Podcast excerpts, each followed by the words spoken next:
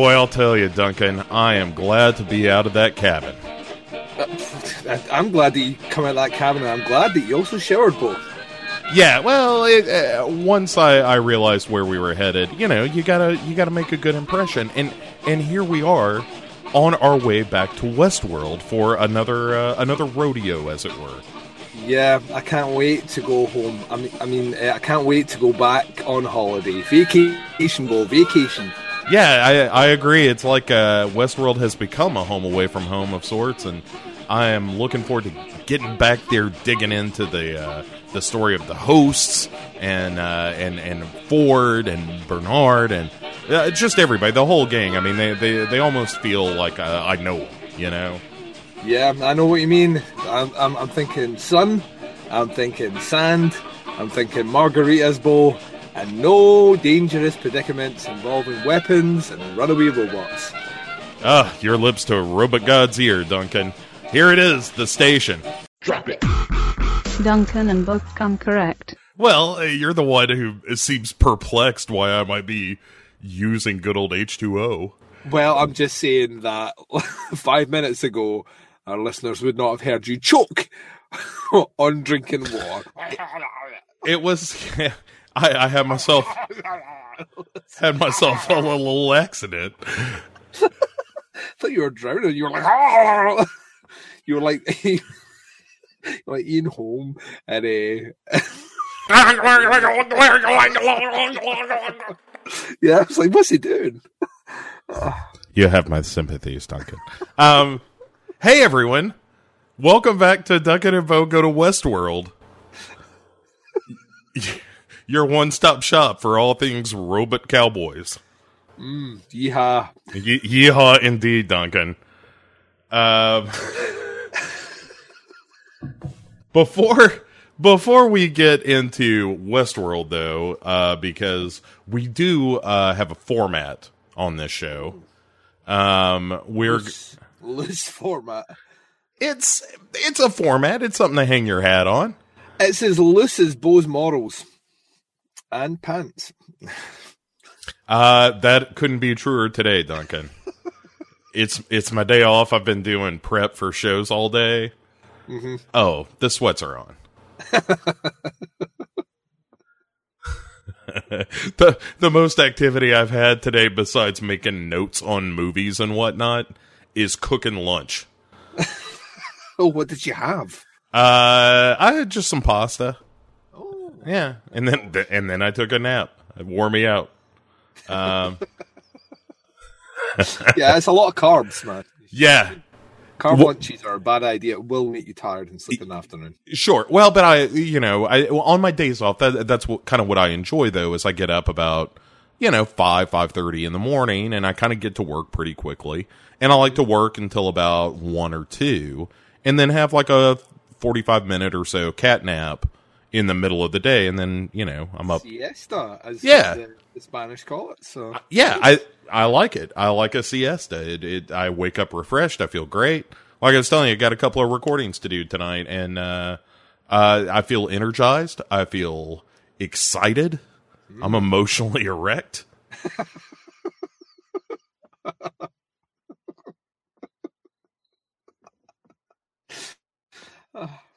and so much information. Uh, it's you know valuable information. I I would say. Um, definitely.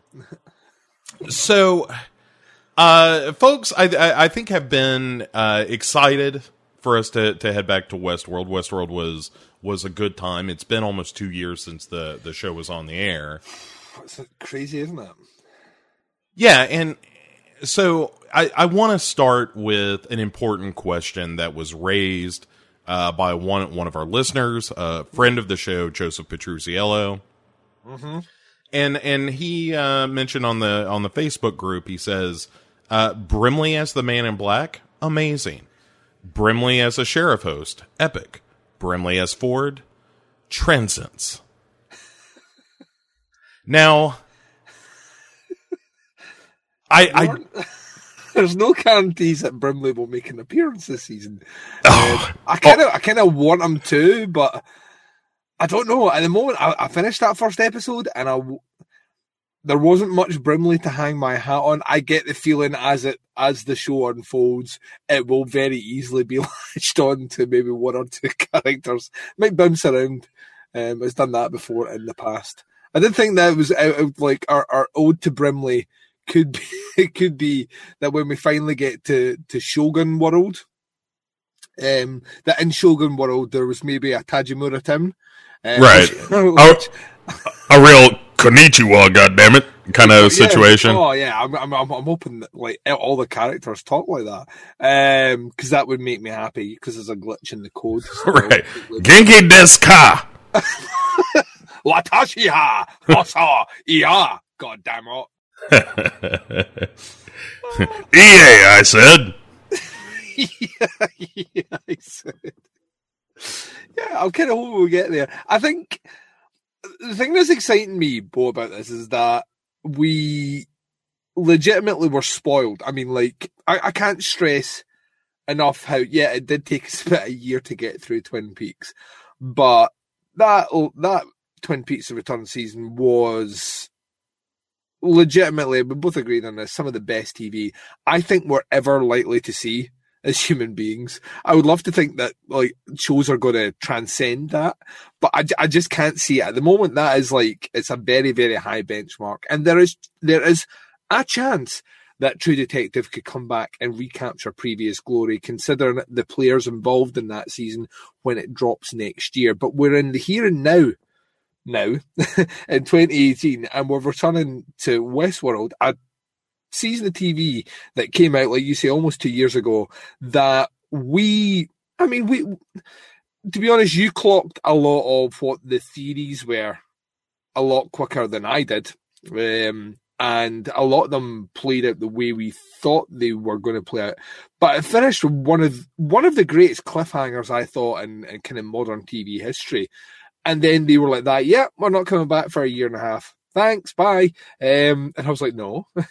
and it's purely because the scale and the budget is is become the it's what they're they're doing on the off time of Game of Thrones, and this is the show they've already said will be HBO's Game of Thrones moving forward, which means that they see a longevity to this into the four, five, six season mark. And that's dangerous because we've only had one season, right? And we don't have like George R. R. Martin in the background with, you know, a plethora of books already written that we can we have finished the story arc of season one and now we're really in the, the undiscovered country. We can go anywhere or do anything and not really be beholden to anything except the stories being penned by the two central show writers um, and showrunners. So like expectations being high for this season are a fucking understatement. This to me, I've already kind of hung my hat as you know, this could very well be the best TV we see this year. You know what I mean? I know you're watching the terror and you're telling me that it's there. The terror's up there already, and I can't wait to get into that. But Westworld to me is the one that I'm like, yeah, this I'm you know, I'm ready, I'm ready to be wowed, I'm ready to be awed, I'm ready to to rejoin characters that I thought were incredible. Um, in an environment which, I mean, we've spoken about this before as well. I am not really into westerns. I like a few, but I'm not really into them. And things set in the Wild West, even though there has the sci-fi bent to it, um, for the most part, doesn't really do it for me. But I was hooked on season one of Westworld. So I think where we are just now is in a place where anything can go, and that makes me excited. I, I, I, love this idea that we are like back at ground zero. We've got this great story that's led us here, but the way I've the way I've heard this already described is imagine like you're watching Jurassic Park, bro, right? You're sitting back. Na, na, na, you're like, Welcome to Jurassic Park. Yeah, you know what I mean. Da, da, da, da, da. No expense. you're watching that, right? Imagine like season one of Westworld is basically everything up until the power goes out, right? And season two is that big stretch where the T Rex is free. Uh, you know, Nedry gets attacked by the creature in the vehicle that spits on him and then eats him. Um, you know, imagine that's where we are now. And that's the most exciting bit of Jurassic Park. So we are entering what could be the most exciting element of Westworld. We've got fucking robots with the safeties off that can just do whatever they want. They can kill humans. We've got oh, I, I just I, I'm I am so excited about this that I I don't know where I, I genuinely even after watching this first episode I was like w- there is so much built up and I know there's so much still to come um that I, I, I think it's safe to say that I have not been this excited about a TV show coming back um, since I was going to say Twin Peaks, and to be honest, Twin Peaks to me, we got into Twin Peaks season three, but we'd done that huge journey towards it. I was like, yeah, it's gonna be really good, but I've still had that nasty taste of season two, you know, kind of kicking around. I was like, yeah, if it comes back and it does half as well as it did before, it'll be a great experience. And it became amazing. But to me, it was like True Detective season two. You remember the high we rode into? Yeah. That second season yeah. we were just like, this could be that first season was like the apex, the top of what TV is. And we were rolling it that second season going, this this could be like we've got we've got unconventional casting. Um, we've got like that first episode. We were both sitting going, "This is like legit." There's a crowhead fucking killer. This is legit amazing. And we finished it. We thought it was a good series of TV, but it kind of deflated. It didn't become the thing we wanted. We got it right in the pooper. You got that right, Duncan. Yeah, Westworld season two could go the same way. It could go the same way, but I am supremely confident. I'm so confident that they're already starting to find a direction for this that we're going to get into when we start talking about the episode. That I think if you're a, a fan of TV, then you need to be a fan of Westworld. Like you just like by default, you need to be a fan of Westworld, and I love being able to sit here and and watch episodic TV one episode a week because that's the way it's supposed to be. God damn it! Um, just delivered to me, and the the the kind of the, the almost junky like twitches of wanting that next episode and knowing I have to wait seven fucking days to see it, Bo. It's it's oh man, I I, I genuinely this is the most excited I've been to like kick off a new season of Duncan and Bo, and I don't know how long. I can't fucking wait for this, Bo. Uh, yeah, uh, ditto. Um, so. I know a bitch. no, I, I, uh, I don't know. My, my enthusiasm level going into this season, I think is fairly measured. Mm. Um, and, uh, yeah, we'll get into it when we talk about the show. Like, I, I'm, I, I think there are some some things said in this episode that make me believe that this show could be wildly ambitious mm-hmm. and if it if it heads the direction I think it is uh and and some of the things that we might see on this show then yeah anyway we'll get into it i know i'm talking around it it's just like hey hey, if there's this vague idea that I'm not spe- specifically referring to, could be good. So anyway, well, we'll talk about it in in very uh, very much detail here in a minute. Um, but Duncan, we like to begin with a discussion of uh, of what we've been watching, and actually, I'm gonna I'm gonna tangent us uh, one more time before we do Ooh. that. Right, tangent. so I put I put this out there, and I I, I want to ask the question more broadly to listeners of of this here program. Um, we did the audio commentary for Blood Simple. You mm-hmm. may recall us discussing that movie for about two hours. Yeah, it was excellent. It was like probably my favorite commentary I've ever done. So I've done a few. So yeah. yeah it was it was very fun and uh, so you know some people on uh, on the Facebook uh, Duncan were saying um, that they enjoyed it. And I, I sort of put out the question well and do you prefer uh, the commentaries or like the a, a limited run season? Because after True Detective comes around it's probably going to be a while before there's you know another Westworld season.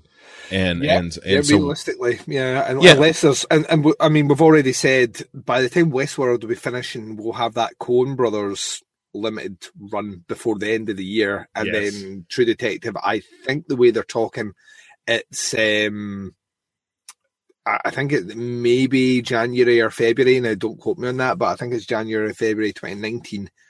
And you, we, yeah, you're right. It's going to be 2020 before we see Westworld. Just in the way they're doing things, it takes about a year and a half for them to film it all now. So, um, so yeah, we're going to have a big gap.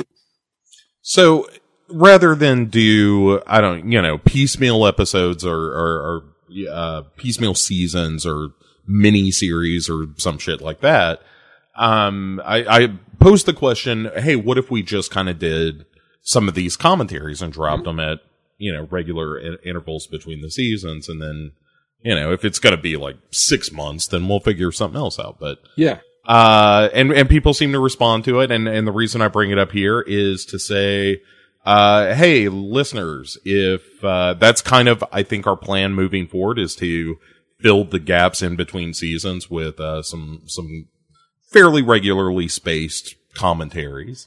And if that sounds okay to you, uh, th- cool. But if not, let me know. Shoot me a, a message, uh, or Duncan. Uh, you can you can bother him about it as well. so nice, Bob. Uh, yeah, I mean, I look, we're in this together, man. Um, this is a, a a journey that we have we have taken together. It is, uh, you know, we are nearing. We are not quite there. Uh, I think maybe by the end of Westworld of a hundred episodes of of this show uh, in various forms. really? Yeah, we're we're pretty close. Holy fucking shit. Yeah, that's Well, right. Like, tw- yeah, Twin Peaks did have like a million episodes. Right. We we put out a ton of Twin Peaks, but we also had, you know, uh two, three seasons of the movie specific show yeah. and and True Detective and Twin Peaks and uh uh the season ten of the X Files. Yep. Thank fuck we avoided season 11, by the way. Did you see the reviews? It looked terrible. Uh I am very happy we did not waste a bunch of time with that nonsense. hmm and uh, and of course the Westworld stuff, and yeah, yeah, we're we're right in the neighborhood of a hundred episodes of general stuff. Wow. There you go. Uh-huh. Pretty crazy. That's that's not bad for a podcast which contains two people that genuinely don't like each other. Yeah, yeah. I mean, you've seen the show art. That's that's an actual picture. That's a real photo. That's, yeah, that's a real photo of both of us thinking of the other person standing in front of our national flags. Uh, so- Um.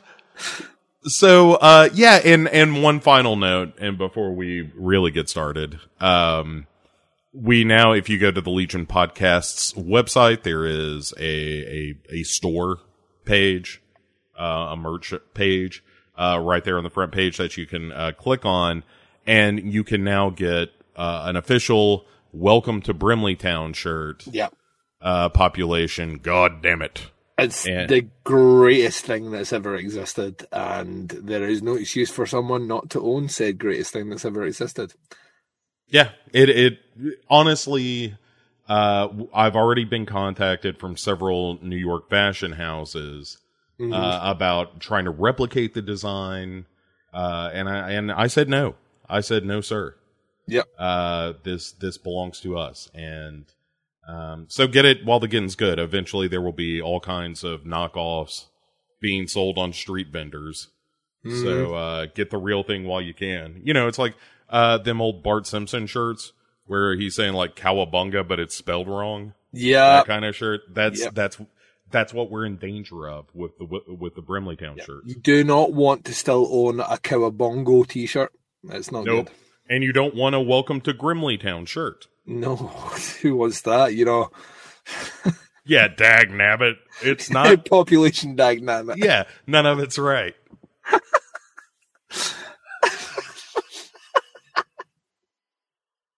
so uh yeah, so if you go over to legionpodcasts.com, uh you can hop over to the store page from there and uh, uh pick up your own Welcome to Brimley Town um, t-shirt, eh, as well as some other stuff, uh, if you want.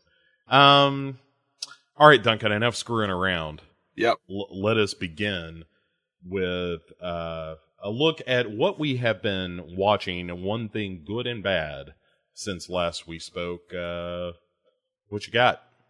Right. Well, um, I have been to the cinema three times since our last recording. Strangely enough, because Really? I've been, uh, yeah, I've been saying that April is the new October. Three horror movies in the cinema in April in the UK: A Quiet Place, Ghost Stories, and Truth or Dare. All came out like I think A Quiet Place and Ghost Stories came out the same day in the UK, which is fucking nuts. you just don't do that. Um, and yeah, Truth, Truth or Dare, the, the, the new Blumhouse installment.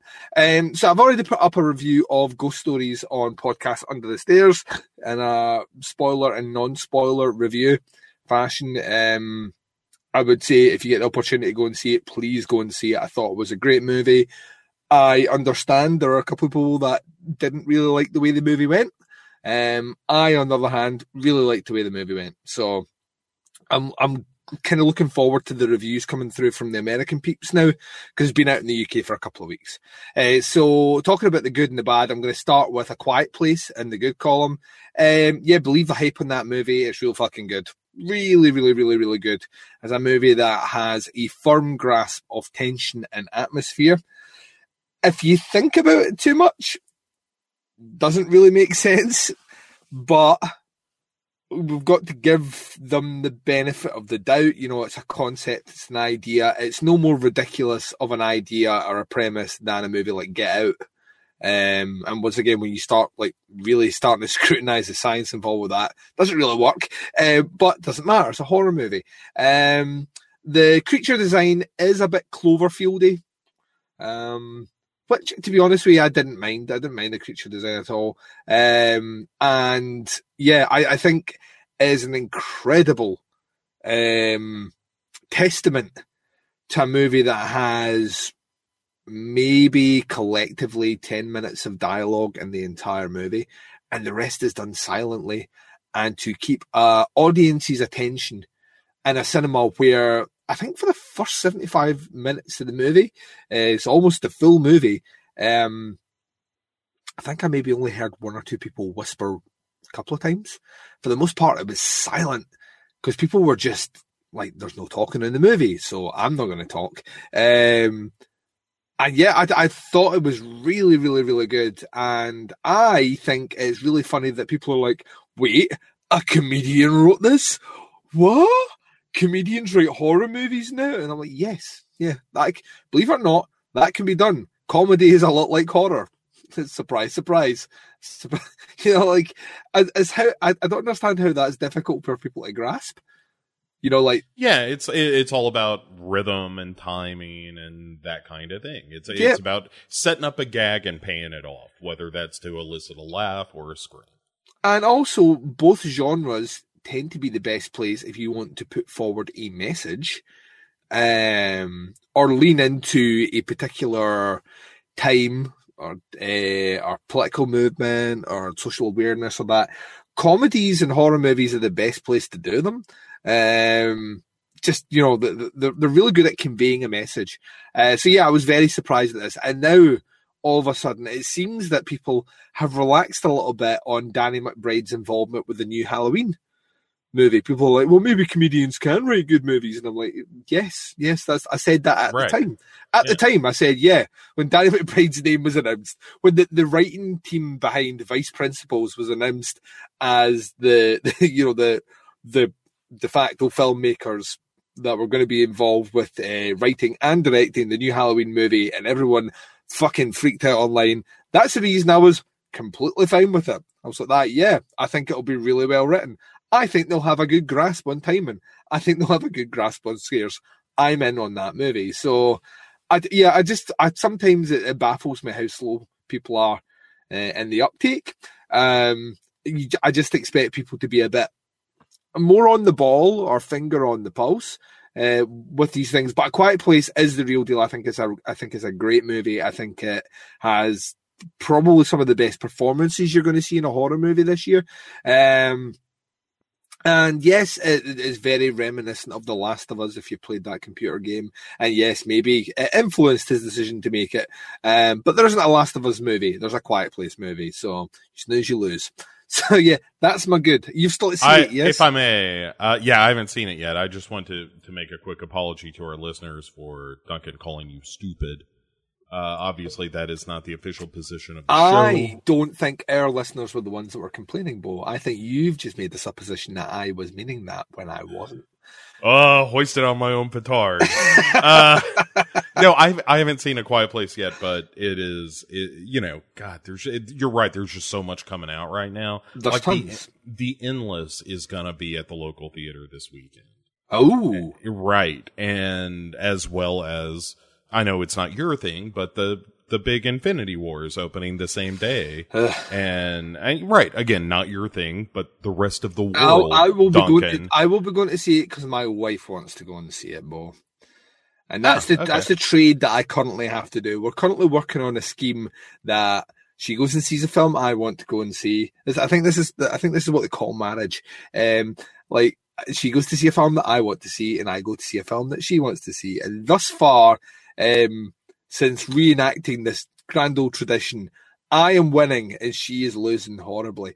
Um, in that she chose fucking Pacific Rim 2, which was not a good movie. Um, I chose A Quiet Place, which was a great movie, and then she chose the new rock movie, Rampage, which uh, piece of shit. Uh, Really, I heard. I heard it was not- it's kind of a it's- fine. yeah, it's not a piece of it's it's it's It's exactly what you think it is. it's it's slightly better than I thought it was going to be, but it's tonally all over the place, and it has some of the worst dialogue I've heard in a while for a blockbuster movie. Um, Did you see the uh Jumanji sequel? no, no, I, right. I heard that was good. Wide berth on that. Wait, I, I don't. know, I kind of went off Jack Black for a while there. Um, and when he was announced as being involved with it, like The Rock and all that, I was fine with. But when Jack Black was announced, I was like, oh. Eh, I thought he was fun in in uh, Goosebumps. Yeah, I, I quite like Goosebumps, but I've seen him in the watched the documentary on the the Polka King, and then watched his Oh, right. performance in the Polka King, and I was just like, oh no, um, you know, no, that's not good. Um, and yeah, so. And then I'm not a massive Kevin Hart fan either, so I'm like Jack Black and Kevin Hart in the same movie. yeah, yeah, Mm. that's that's a tough pill to swallow. I'll, I'll grant you. So uh, yeah, that's my, that's my only apprehension. We're going to check that that movie. But Rampage wasn't great. It wasn't terrible. Like, see when the big creature stuff starts happening, it- it's fucking brilliant. And I'm like that. Just give me a whole movie of that. But it takes a long time to get there, um, and that's a long time with The Rock, who is a primate expert, also revealed in the movie, um, special forces guy, as you do, classified Sure. record. Mo- most primate specialists are. And they've got uh, the, the dude that plays Negan just doing the Negan performance and the entire. it's like really, he just shows up and does Negan in it and all like that. He used to- Look at this, Yeah, but he's- but he's, do, he's doing a he's doing a Texan accent. And I'm like, you know, you know, Pepper said there's old cowboy, and I was like, oh no, no, no, stop smiling. Why are you smiling every two seconds? This is like the world's gonna end. It's a giant fucking like the, the greatest the thing that will win you over on that movie is not the giant monkey, which people will think it will be. It's not the giant wolf that you know that will win you over. It's the giant alligator which comes out the water like fucking Godzilla. I was like, All right. that. This is like when that happened. I was like, that. Yes, you. Ha- I am on board now. Popcorn up. I assume entertain me position. Um, but yeah, it's just that. I don't know. I don't know. So, so she chose that. Um, and I get the ne- no. She's also chose Infinity Wars, so I'm gonna have to go and see that. Um, and the reviews are out, and it's not getting. It, it, people are saying it's not the best in the Marvel universe. They're just saying there's a lot to unpack. They say it's a bit crammed. I was like, yeah, that's what happens when you throw what forty uh, superheroes and hundred supervillains in the same movie. Yeah, Yeah. things will get a bit crammed. Well, and and I would right, but this is one of those things like uh for people who are super obsessive about Star Wars, not obsessive, but just like that's kind of their thing. Mm-hmm. Um hearing like it's just there's so much fucking shit in this. Like you can't turn around without some character showing up and, and Yeah. whatnot. And for me, that's like, are you are you serious, Clark? Like that sounds fantastic. But my, my favorite thing now is every all these things like critics are now like really good at saying this phrase. Um, oh yeah, it's the it's the Empire Strikes Back of the series, and I'm like that really because critics hated the Empire Strikes Back when it came out, fucking loathed it. Like Yeah, yeah, fans, it was not fans well liked- received, Yeah, yeah. fans liked it. Critics hated it. So you, as a critic, sitting there telling me it's the Empire Strikes Back, does that mean you'll appreciate it thirty years from now? Like, I, you know, I, I don't like. People are very quick to put labels on things that I don't think need to be. Li- all I want to know is, is it an, is it a good movie? That's all I want to know. If it does nothing but you know lip service to the fan base of people that are invested in those characters, but that's all it does. I'm not, you know, that doesn't have me day one sure. you know, if it has good story, uh, you know, um, good acting, good script, and doesn't lean purely into like if it's you know ninety percent CGI, not interested in that because you've got some really good actors playing some actually really good roles in that movie. Let them let them shine, Bo. Let them shine. So yeah, and, and the And I- endless looks fucking amazing. I, I can't wait yeah, to see that. It does. Yeah, I yeah, it- it's uh, uh yeah, em- an embarrassment of uh, good riches. Mm. Um, so uh, hear my bad? I do. I thought it was Rampage for a second. Then you really turned code on that one. Yeah, um, it was the, the first chink in the armor uh, for um, for Blumhouse, in in two years for me. I think that the Darkness was the last movie by Blumhouse that I didn't enjoy.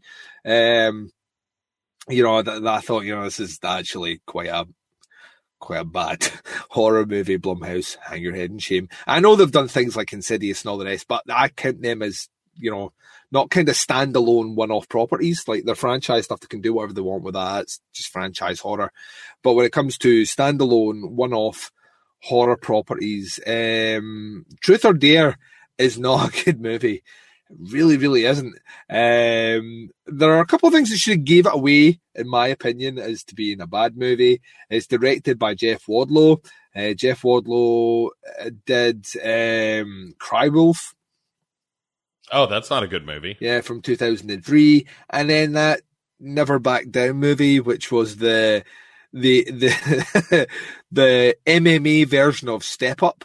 Um, oh Christ. Okay. you, you know what I mean? Where it was just like there's a, there's an underground fighting circuit of e- like expert MMA MMA fighters that all happen to go to high school. I was like, yeah, of course, why not? That makes perfect fucking sense. Um, so yeah, uh, Truth or Dare is desperately trying to be a kind of late nineties teen horror movie. Desperately trying to be it. It wears its influence pretty big on its sleeve. It really wants to be Final Destination. It involves some characters going um, that are on spring break, um, who end up in um, an old missionary, which they think is going to be a cool place to play Truth or Dare. In fairness, they're baited into it, uh, but just so happens that it's haunted as well, Bo, haunted by a Mexican demon, um, a trickster, a prankster, um, who, uh, I'm a prankster god. Is it? Well, Bill Bailey, sorry. She's like, no, Bill Bailey, yeah. What do you got, Bill Hicks? She's going over there. Believe me now, fuckers. Welcome to the Lake of Fire. um, so, the, the devil's worst trick. yeah. but it's um they, they play or dare and then they leave and the demon consumes the game in a way which it forces them to play in the exact order that they played uh, in the, the room, hence the final destination thing. And they have to do truth or dare. They have to pick one. Uh, and there's basically these demons, like these warped faces. Imagine Black Hole Sun, the music video by Soundgarden, you know, the, the weird smiley faces. Is like that. That's the effect they use, and basically they force them to truth or dare. And if they choose one and then don't go through with it, they die accidentally. Now I put that in quotation marks because Oh, so it's like a Final Destination thing Oh, where like to- fate kills them. Yeah, it's totally Final Destination. Uh, this movie wants to be Final Destination. It so badly wants to be Final Destination, but it's not. so the biggest crime Truth or Dare has is it's not Final Destination. Uh, the acting is horrendous, like absolutely horrendous. And this is one of the very few bad movies that I'm like that. Bo Ransdell needs to see this. You need to see it just purely because I want to ha- I want to hear Bo talk about the way they the way they have cast characters. Like like as like as the worst as one of the worst right it, it kind of almost makes the bye bye man look competent. Um Oh, bite your tongue. i'm That telling movie you is truly incompetent. yeah, wait to see Truth or Dare, uh, and then come back and speak to it. So yeah, this is the. I think it did quite well because it's a Blumhouse, um, but it's yeah, it's not. A, it's not a good movie. Not a good movie at all. Um, and yeah, it's been a while. It's probably been since the Bye Bye Man actually that I'd seen a horror movie at the cinema, and about fifteen minutes into, I turned to the person I was with, uh, not my wife this time, my, my, my buddy. Um, I turned around to him and I just went that. I went, "Oh, this movie's going to be something quite special." Um, we sat down, and I could see his he he hated it as well. But there was just like there was bits I just started laughing at how ridiculous. I was like, "How did we end up here?" And well, like, every character, like we joked uh, when we were doing. Now I can't remember what the conversation was, uh, but we talked about. Oh, in fact, it was the X Files. Um, off air, Bo, off air when we were Yes. speaking about the X Files, not on air Uh-huh. because we would never do that. Uh, we were talking about Mulder's inability to cry. Imagine an entire movie of teenagers who can't cry over their dead friends, but they are desperately trying to. Like, was, but can't do it. Not one fucking tear. It's aw- awful. I can't wait for you to see it, man. You have you have to see this movie so I can hear you talk about how bad this movie is. All right, I, I'm looking forward to it. I've heard that it is terrible from other people, Yes. and and it has been on my radar because of that. Uh, I, I I heard that very thing. That is a special kind of bad. It's a very special kind of bad. Right, that's me finished talking now. Bo, let me know what you've been watching.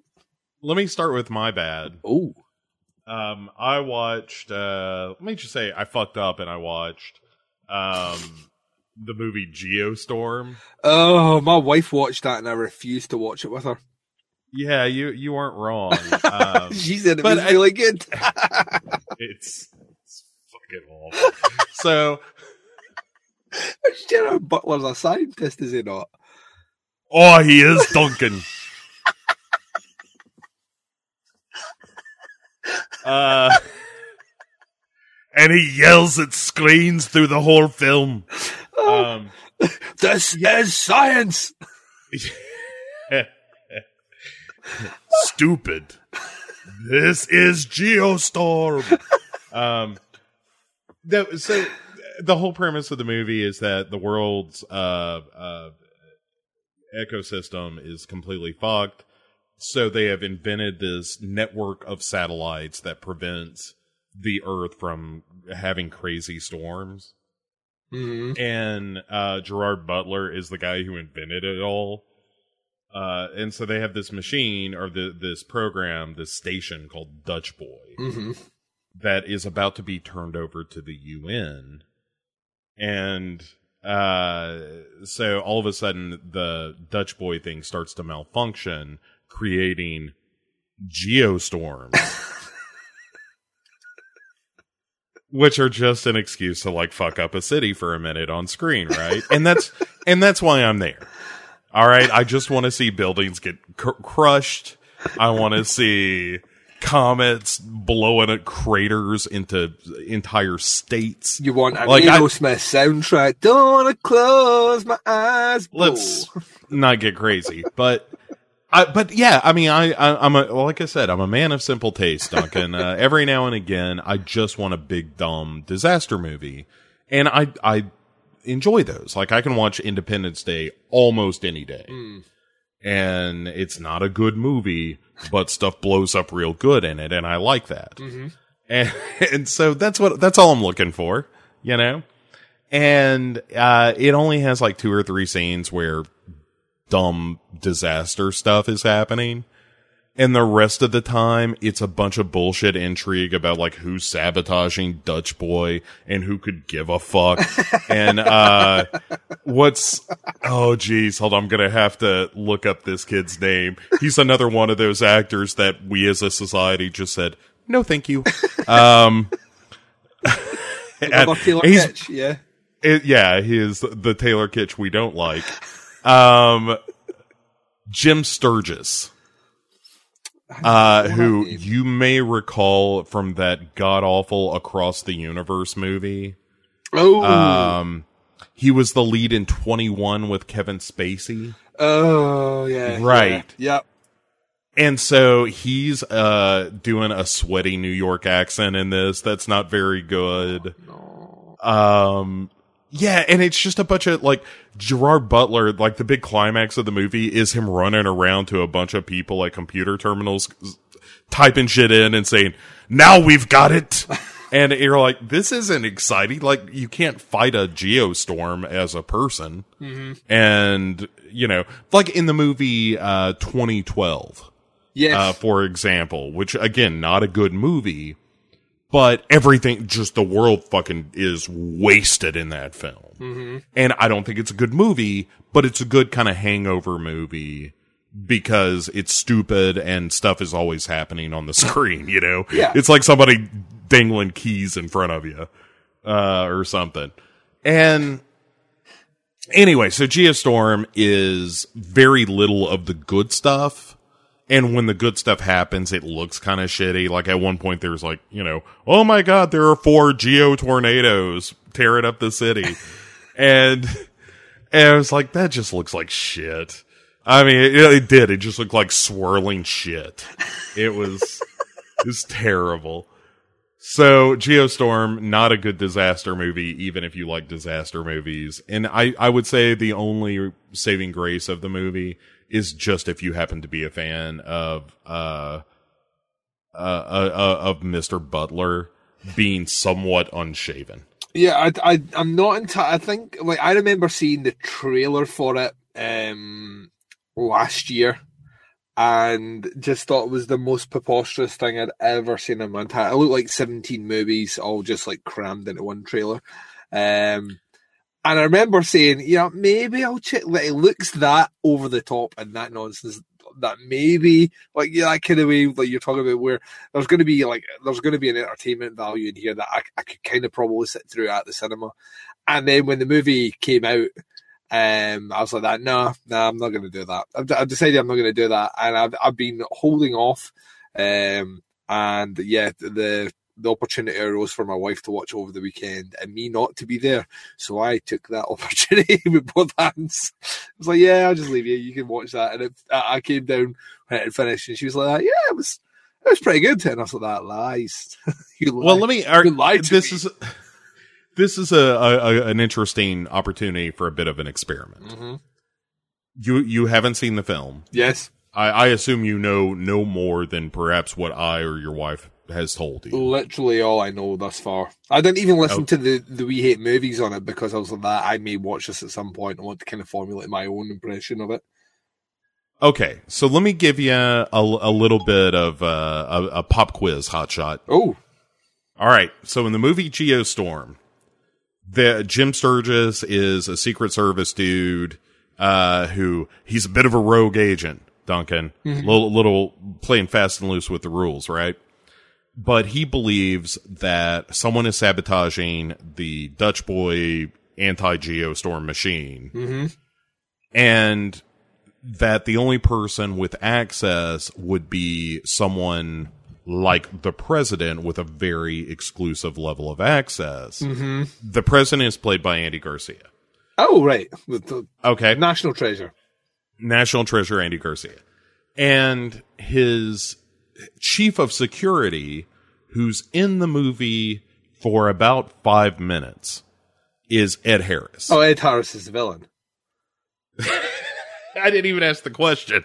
Ed, Ed, Ed Harris is behind it all. it turns out that is the case. Yeah, Ed- Ed- Spoilers, but of, course I am. Like, is that in it?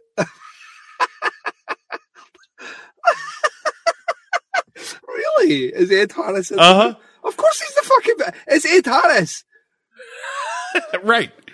It's it's it's William from Westworld. Yeah, like, Uh. like gone are the days of the abyss. He's no longer, you know, like trying to give mouth to mouth in the most romantic scene, trying to resurrect his former lover.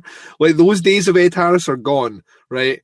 See when Ed Harris did the uh, the Truman Show, from that point on, he could only play villains, right? And that's what he's done.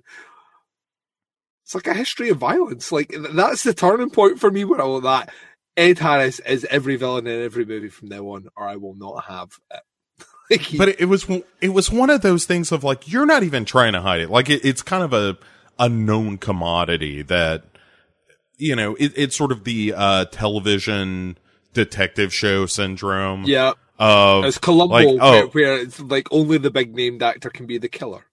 right. If the guest star is Dennis Weaver, guess what? Dennis Weaver's the killer. Leonard Nimoy's in this one. I hope he's a good guy. Oh no, he's a killer doctor. Oh, it, it right. It turns out he's a murderer. Yeah, it's the same thing of like, uh, you know, the it, the big names in this movie are Gerard Butler, Jim Sturb- Sturgess, Abbie Cornish, I guess, Oh right. and Andy Garcia and Ed Harris. Incidentally, you would never, as a country, sorry, like uh, America, you never have Andy Garcia as your president because he looks a little bit mafioso. Yeah, he's uh and and and I think kind of they play to that in the film because everything points to the fact like oh Andy Garcia is the villain. Yeah. And you're like obviously not. Ed Harris No, is standing right Been there. eclipsed. He's been eclipsed. Right. Yes, I'm kind of with you. Maybe this guy is a villain. Oh wait one second. Ed Harris is in it. No, this guy's not evil enough. Oh, Ed Harris didn't have a speaking line in this scene, but he was in it the whole time. Yeah, he's the- he's the villain. He's the villain. Yeah. right. Might as well just have a giant neon sign behind him saying Ed Harris, villain. Like, like right. A, a handlebar mustache slowly grows throughout the film. it's like in the in the script it said, you know, uh, like at first, like when they were writing all the different characters out, the, the, the guy who's behind the whole Geostorm incident thing is just villain of the movie in brackets, possibly Ed Harris or probably Ed Harris. he literally, I'm not telling you who to cast, but this is how I imagine him. Yeah, and like in the credits, it, it should they should credit him as like you know with Andy Garcia and Ed Harris as the villain. Yeah, it, it should. all the characters, all the characters should have their names beside it of who they're playing, except Ed Harris, which should be Ed Harris playing Ed Harris. right. And Ed Harris, you know who? wink. She just have Yeah. a wink, and she just have a like a like an animated GIF wink, wink smiley Or face. or Ed Harris should have winked in the movie. Like, what what's going on? You you you say the president? It could be uh, trying to sabotage Dutch boy. Yeah. That doesn't sound American to me. Wink. Wink. he might as well. I mean, like when, when he, there's there is that moment in the movie where Jim Sturgess goes to him and is like, "You're never gonna believe this, but here's what's going on." And he's like, "Really? Well, come come with me. Let's talk about this." And you're like, "Come on, man. you're in the you're in the s- Secret Service. You don't think the guy acting suspicious as hell and leading you away?"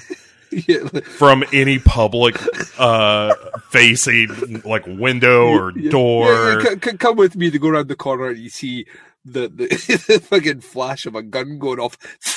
With that, he just comes around the corner. Oh, yeah you see another guy coming around the corner with blood on him like oh you going to the kill corner uh careful there's a couple of bodies there kill corner. oh. um, So that was your back, So- what was your kid? i don't know duncan nothing's good anymore. No geostorm. No no no. This is uh an opportunity for me to officially talk on this show about the terror and fuck you. I'm still talking about it. So we're halfway through this this show now. Uh, a little more than. Um, it is so absolutely perfect as a a tale of isolation and paranoia and colonialism and uh, battling one's own demons in in many ways.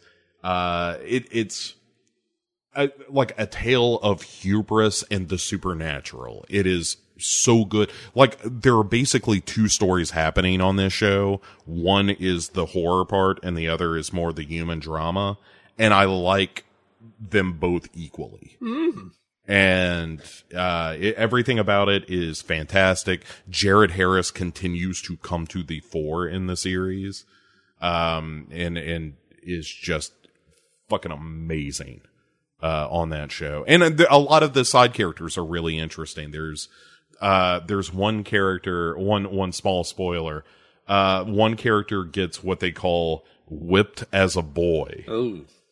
Which means uh, that like unlike getting flogged, you know, or or, or whipped, uh, which is just like, hey, we're going to take off your shirt. You get some lashes uh, for your disobedience, and then on your way. If you get whipped as a boy, they strap you to a table, yank your pants down, and whip you that way. And this dude gets fucked up. Uh, but his whole character is so fascinating and oh man. Oh, this show, Duncan. It is, it, it's creepy and it's atmospheric. It, it's, it's the equivalent of a, of a well-told ghost story as opposed to like a horror movie. You know, that's how it feels. It, it feels like if it weren't so visually sumptuous, which it certainly is, but I could see this playing out as almost like a radio drama or something, and it would be just as compelling. It's it's so good, man. I can't. I, I know you're gonna watch it, and I can't wait for you uh, to do so because I want to discuss it so much with you. And and for listeners, if you have not checked out AMC's The Terror yet, which is of course the story of two ships in search of the Northwest Passage, uh, and end up getting frozen in the ice, and they are not alone. Um, yeah. it is. Oh, it's so good. Fuck.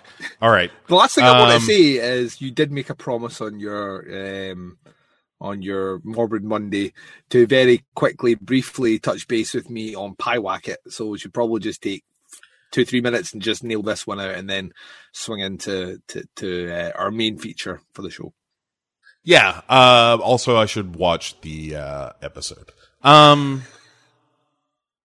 but yes, Pyewacket. I yeah, and I mentioned this just because it was uh, something that you and I had discussed a little bit uh, a while ago, but we haven't really talked about since we've both seen it. I listened to your review uh, on uh, the podcast Under the Stairs, and I, I think you and I kind of shared the the same idea, which is that it's it's not a bad movie, but the ending is kind of a motherfucker. Yeah, my my see, it's a difficult one because, like, it's not the ending I want, but it's clearly. I don't think it's a bad ending. It's just not the ending I would do to that movie at all. Um, I I think I think. Like if you listen to my show, there was four of us that watched it, and two of us didn't quite like the ending, and two really liked the ending. So it's it's in this weird like I don't know. I just thought like the ending was unnecessary, too on the nose, and undid like a lot of what the movie had done really well up to that, which was play with this idea of shadow and you know a paranoid mind and guilt and trauma um, and potentially mental health. If you want to look at the movie that way, I think it works really well in that capacity as well. I think it done that all really really well. And then the ending comes across, and then there's that just that clip right after the ending, which I really didn't think we needed. Or if you're going to have that, there has to be some sort of repercussion out with the one we get. Um, and I was just like that, yeah, kind of just is a bit too on the nose for me. Like for for a movie that really Yeah. plays with subtlety throughout the rest of it, um, it's a bit too on the nose. And it didn't have the impact that other people said it had because the ending is very, very, very similar, like if not identical to the end of Goodnight Mummy, the German movie, which came out like two, two and a half years ago, um, which has far more impact because that's a movie that knows how to stick that landing. So, yeah. Yeah, I I just felt like it was the ending I expected. Yeah. And and considering so much of the movie felt like it was trying to subvert expectations mm-hmm.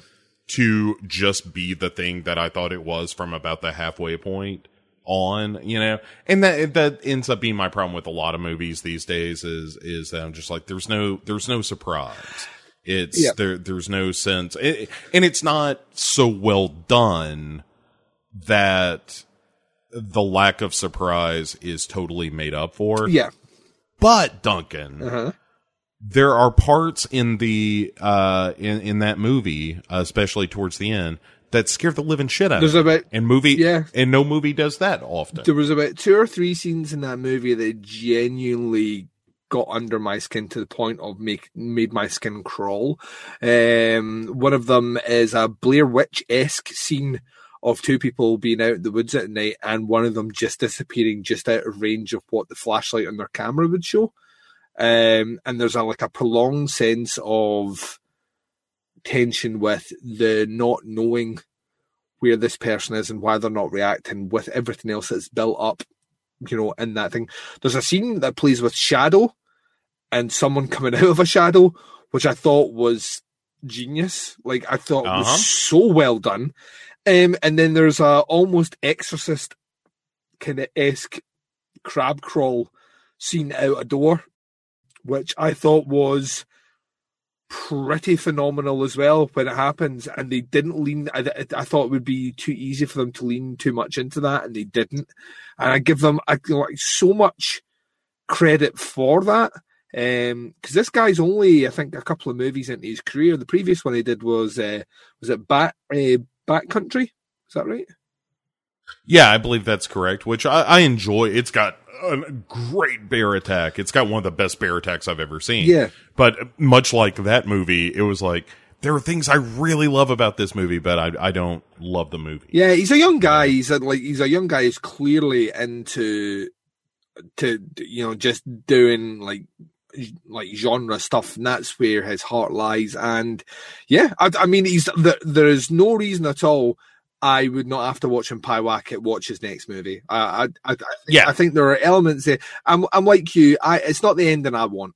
Um, and the danger is that you get, you see so many horror movies, and because we're seeing so many now on a constant basis, it's very difficult, I think, to give a a truly original ending to a movie. I think it, I think it's increasingly difficult to do that, but that does not mean that I'm I'm with you on that as well. I don't mind someone playing into, you know, a trope or a reveal. You know, as long as you do it really, really, really well, as long as, long as you try and put your own stamp on it. And I just felt Pyewacket it, it, it very much like I said. I saw that ending coming, like maybe just after the halfway mark. I was like that, right?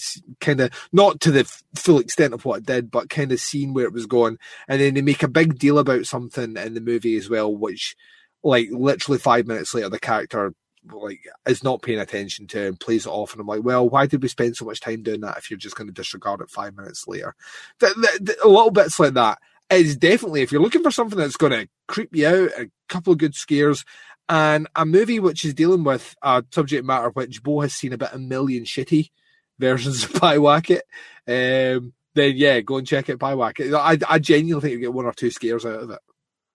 Ken, uh, let me, uh, listeners? Uh, I'm going to propose the ending I would like Ooh. in Pyewacket. So if you don't want to know anything about the ending of uh, Pyewacket, uh, just skip forward. I don't know, 30 seconds. Yep. This won't take long.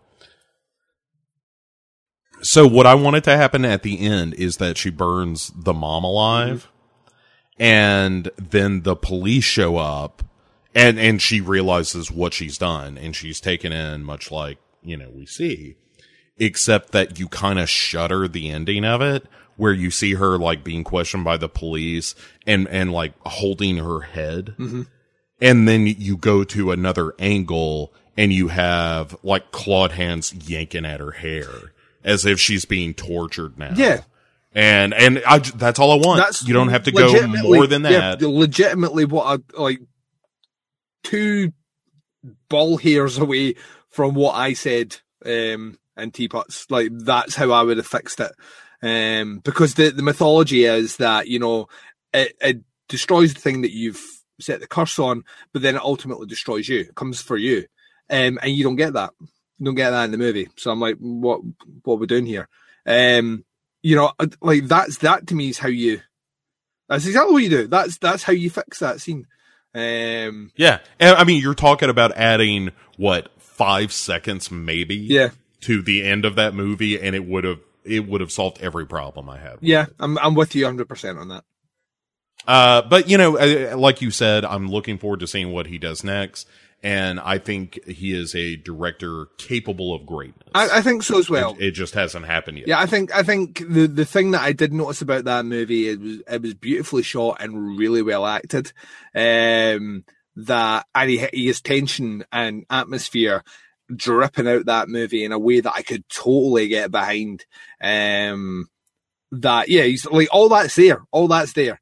Um, I just can't wait to see him do his next story. So I think he wrote Pyewacket as well. So he's, Yeah, he's a good yeah, that's right. he's a good writer. So um, yeah, I can't. Well, I let him go away and make another movie. I can't wait, and I think people should see it. I, I, I mean, Yes. I don't think I've, I, it might make my top twenty. Um, you know, if it does, it'll be near the twenty side. But um, I imagine it probably will make a lot of top ten lists this year because there's a lot of people like really got on board with the ending that me and you were kind of cold on. So.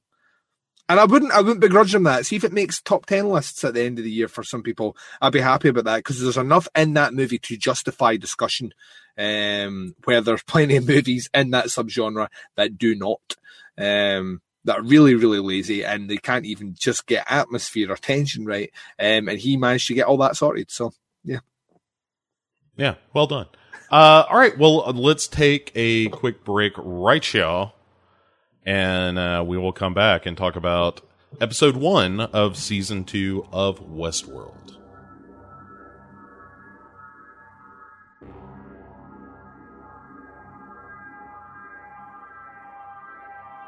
My life fades. The vision dims. All that remains are memories. I remember a time of chaos, ruined dreams, wasted land. But most of all, I remember the podcasts. The man we called Witch. To understand who he was, you have to go back to another time. A time when the doomsday clock ticked ever closer to Armageddon. You can still find The Witch versus the Doomsday Clock podcast by searching for WYCH on Apple Podcast, Stitcher, SoundCloud, TuneIn, and on your Android device. Memories may decline, but movies live forever. Welcome back, everyone. Season two, episode one of Westworld is entitled Journey into Night. It is uh, directed by Richard J. Lewis, not that one. um, he he directed a lot of the the first season, and is uh, written by Lisa Joy and Robert Patino. Uh, Lisa Joy, of course, one of the creators of the show, and uh, uh, Robert Patino brought in uh, this season. No, no, no. He was a, a co-exec producer on uh, on Westworld season one, and has written several episodes of this season. ah, nice. So, yeah, yeah, yeah. So you know, ain't nobody new to the project. uh, turning out for the premiere of season two, and you got to think that HBO was like, look. We had a true detective thing. Don't fuck this up. All right. Well, yeah, because this is this has not got a true detective budget. This budget is fucking massive. I think this is on Game of Thrones level, ten million per episode. So ain't no one getting a chance to fuck this up, Bo. Like, Yeah. Pe- people are watching. yes. um, I love the nod in the name as well. Uh, so the name of this episode is Journey into Night, which was, if you remember, the name of Ford's new world program, the new adventure that he set out just before he was executed. That's just the kind of edutainment you can expect uh, around here. Well done, Duncan. Yeah, you're welcome, Bo. That's what I'm here for. Uh, But people say that I have a, a memory like a computer, and that it's sometimes amazing, sometimes slow, and mostly corrupted by porn viruses. oh man, It's worth it. boy, I wonder if every now and then one of the hosts gets taken offline and like he's into some P stuff. he's developed sentience and a fetish. Sentience and, and a fascination in scatology. Um, so It's really strange. Uh, so that's not what happens in this Nope. episode. Uh, we be- we open on uh, Bernard and Dolores. Bernard.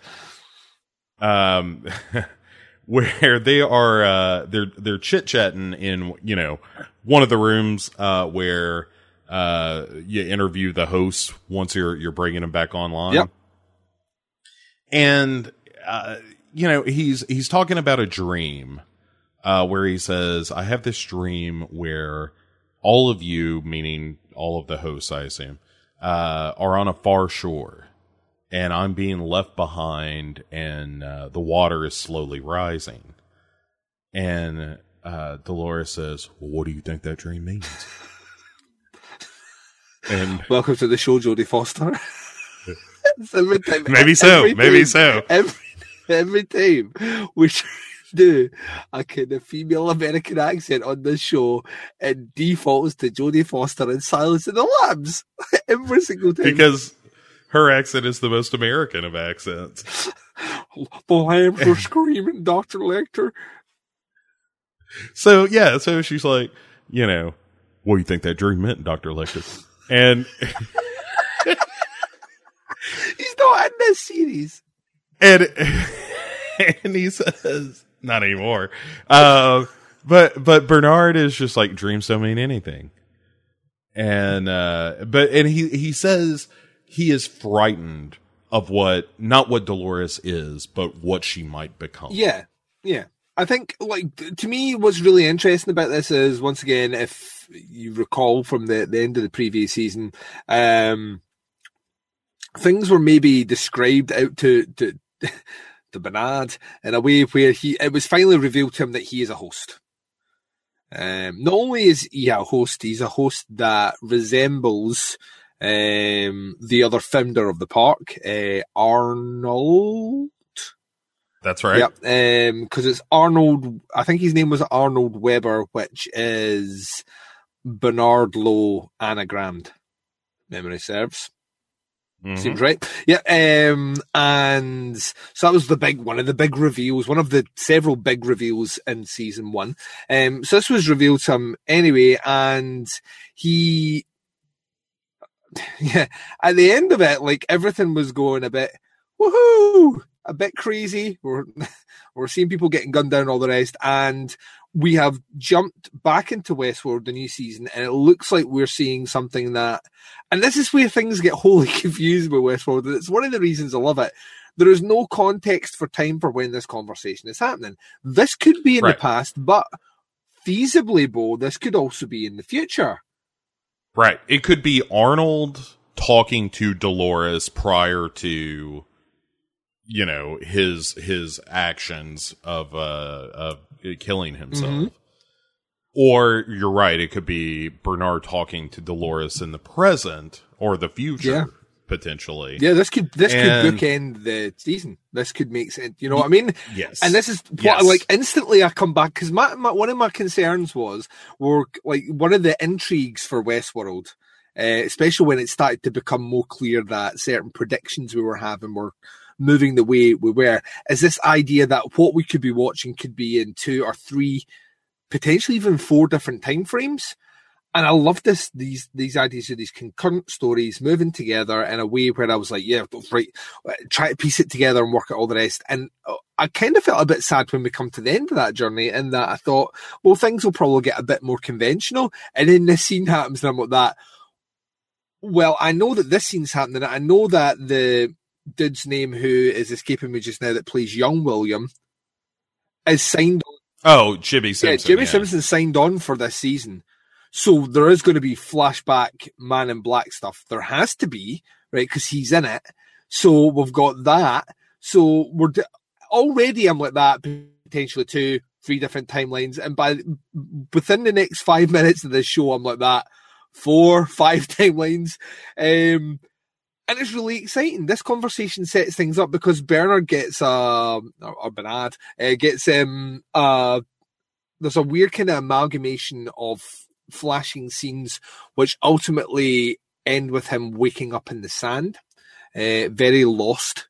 like you know, I was like, wait a second, don't tell me that they're on this island all along and all the characters are dead. Spoilers for Lost.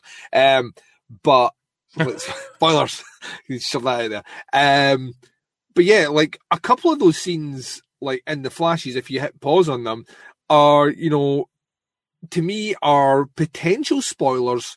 Well, not potential spoiler, but flashes of scenes that will happen in this season. That is seen, which makes me think this conversation is in the future. Uh, and Yeah, them and and that particular had him with a machine gun, going fucking say hello to my little friend. well, but it could also be flat. You're you're right. And flashes of what we're going to see this season because one of the flashbacks is to the night of the party, which seems like a direct link to the end of season one. And at the end of this flash, uh, he actually says, "Is this real?" and then we see him wake up on the beach and basically a security detail has shown up in westworld and again presumably this is immediately following the party or not immediately following but in in the the first couple of days maybe or Well, something uh, yeah, what we find out is it's actually two weeks. Two weeks. Um, oh okay so so i i was going off the look of the bodies but no, so yeah, but this Uh, is the, ah, because this is what they do, right? This is really like once again, really like this is what this they is what do. they do. They fuck with Timebo. They fu- they they fuck you. they fuck you. They fuck you. They know you're going to be 20 minutes into the episode before you realize you're just being fucked, right? Like because this episode, like it kicks in and the instant reaction is this must happen right after the party because there is a champagne flute lying beside Bernard who is face down, still wearing the the kind of party get up that he was wearing before. And we're like that, all right, eh, well, I don't know how he ended up on the beach, but the beach wasn't that far from where, you know, the the kind of the reveal um Yeah. was. So he, he obviously And there are chairs and stuff on the beach from the yeah, park. so obviously this is where he's ended up. But um, what we find out really quickly, um, uh, and when I say really quickly, it takes about 20 minutes. Um, but this episode is like a, a feature length kickoff episode, so it's about an hour and 15 minutes long, this episode. Um, what they reveal is that this is, I think it's like 12 days after the event.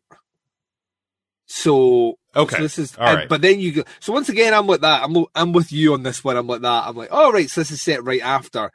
And then within five minutes of this, we get a flashback to what actually happened on the night and the, the, the, the setup to all this as well.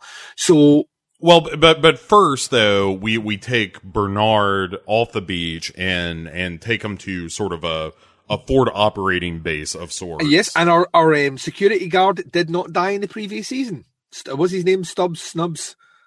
Stubbs. Stubbs yeah. is alive. Uh, like there was concern, there was speculation. I think by me in particular that Stubbs may have been stubbed out.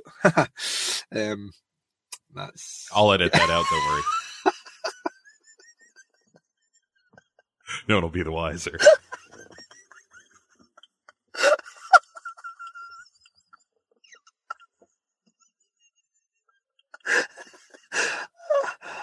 don't know why I'm laughing at my failure. Um,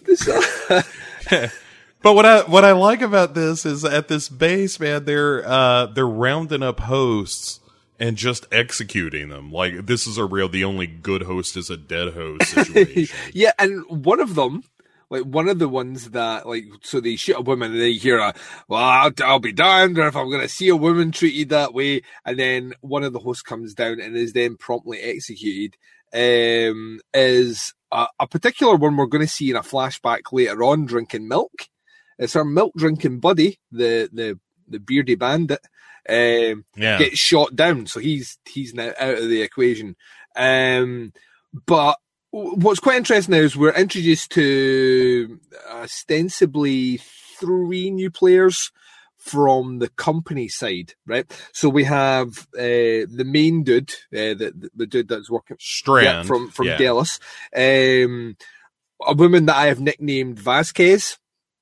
Because, Sure, that's not yeah, wrong. That's who she is. Um, who's walking around with like a, a pack of playing cards of important people.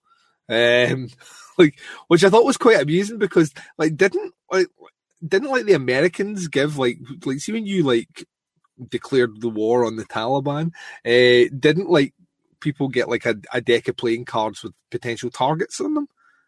Well, Uh-huh. it's like we like to have a little fun with yeah, our well, it's, it's like the reverse of that because everyone on her cards are people that work for the you know people that are definitely not hosts.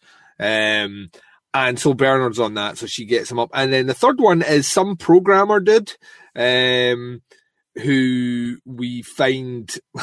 so uh, bring them back to bring Bernard uh, uh, to this kind of prompt staging area thing, and um, they they decide to trace what has happened in a particular area, and there is a like a row of dead Native Americans. I think uh, Native American. I always get confused with this. Native Americans is the term that I can use. Yes, right, that's that's, right. cool. Um, there's like a, a series of these kind of painted warriors um lying on the on the ground, and the extract. This was new to me because it didn't do anything like this in the previous season.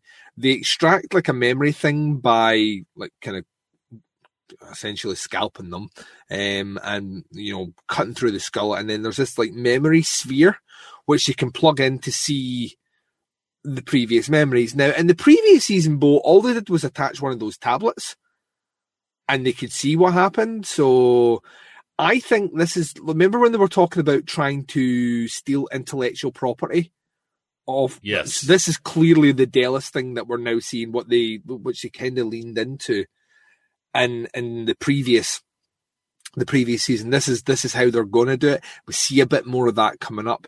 But what's also really interesting is the point blank shoot down one of the myths from the previous season in a what was like a thirty second clip. Um, which was one of the big theories, and I think we even kind of joked around with this theory that was Westworld was not set on the planet Earth. Right, space station. Space station must be a space station. Uh, uh, not a space station. Or if it is, it must be the biggest space station known to man.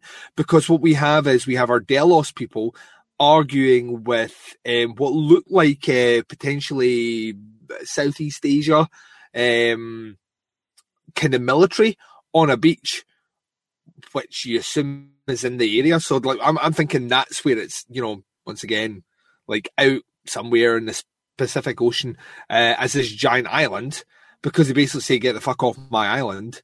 Um, You poor sucker. That's how they're trying to trick you, Duncan. is it? Yes. Why would they have if it's all owned by Delos? Then Why do they have satellites? It's a good question. Why they have satellites around this space station, Duncan? I don't have all the answers. Just one of just them. one of them. It's a space station, Duncan. Well, I think we Yeah. said what was it before? Like un, like mole people, mole people are behind it all. But the mo- Uh, right, right. We've Yeah, evolved. so yeah, so essentially what we get is this guy taking the the brain cube or whatever it is, out, and they read it, and we get this fantastic scene um, of a character we left in the previous season putting a bullet into our beloved Ford's head. Is Dolores? What's Dolores doing, Bo? Well, uh, Dolores is uh, hunting him down, Yeah, just a bit. and yeah, and and says, "Hey, I told you, not all of us deserve to make it to the valley." Mhm. And then uh, Dolores just straight up murders. Double tap. Yeah, Yep. double taps this dude, puts him down, and I'm like that. Mm, this is, and once again, inst- like straight away, interest is peaked. Um, and what's really interesting about it is Bernard looks a bit confused by the situation. We don't know if he's playing into memory loss. Uh, once again, did that in quotation marks. Not sure why. Um, but we don't know if he's play- if he's playing into this memory loss or if he genuinely doesn't remember because he does remember her, and he says, "Well, that's you know that's the." Was it the, the the maid girl or you know the, the farmhand or something like that? Um, and someone's like that. Wasn't she programmed to you know be the cheery face that people see when they come into the park and all the rest? Um, and that's clearly not what she is now. Um, Yeah. clearly not. And so this is our this is our introduction to we are now seeing the, the the after effect and some time has passed we don't know how much at this exact moment but what we do know is that she did not stop um, with killing Ford and the you know the park investors who were at the celebration for Journey into the Night.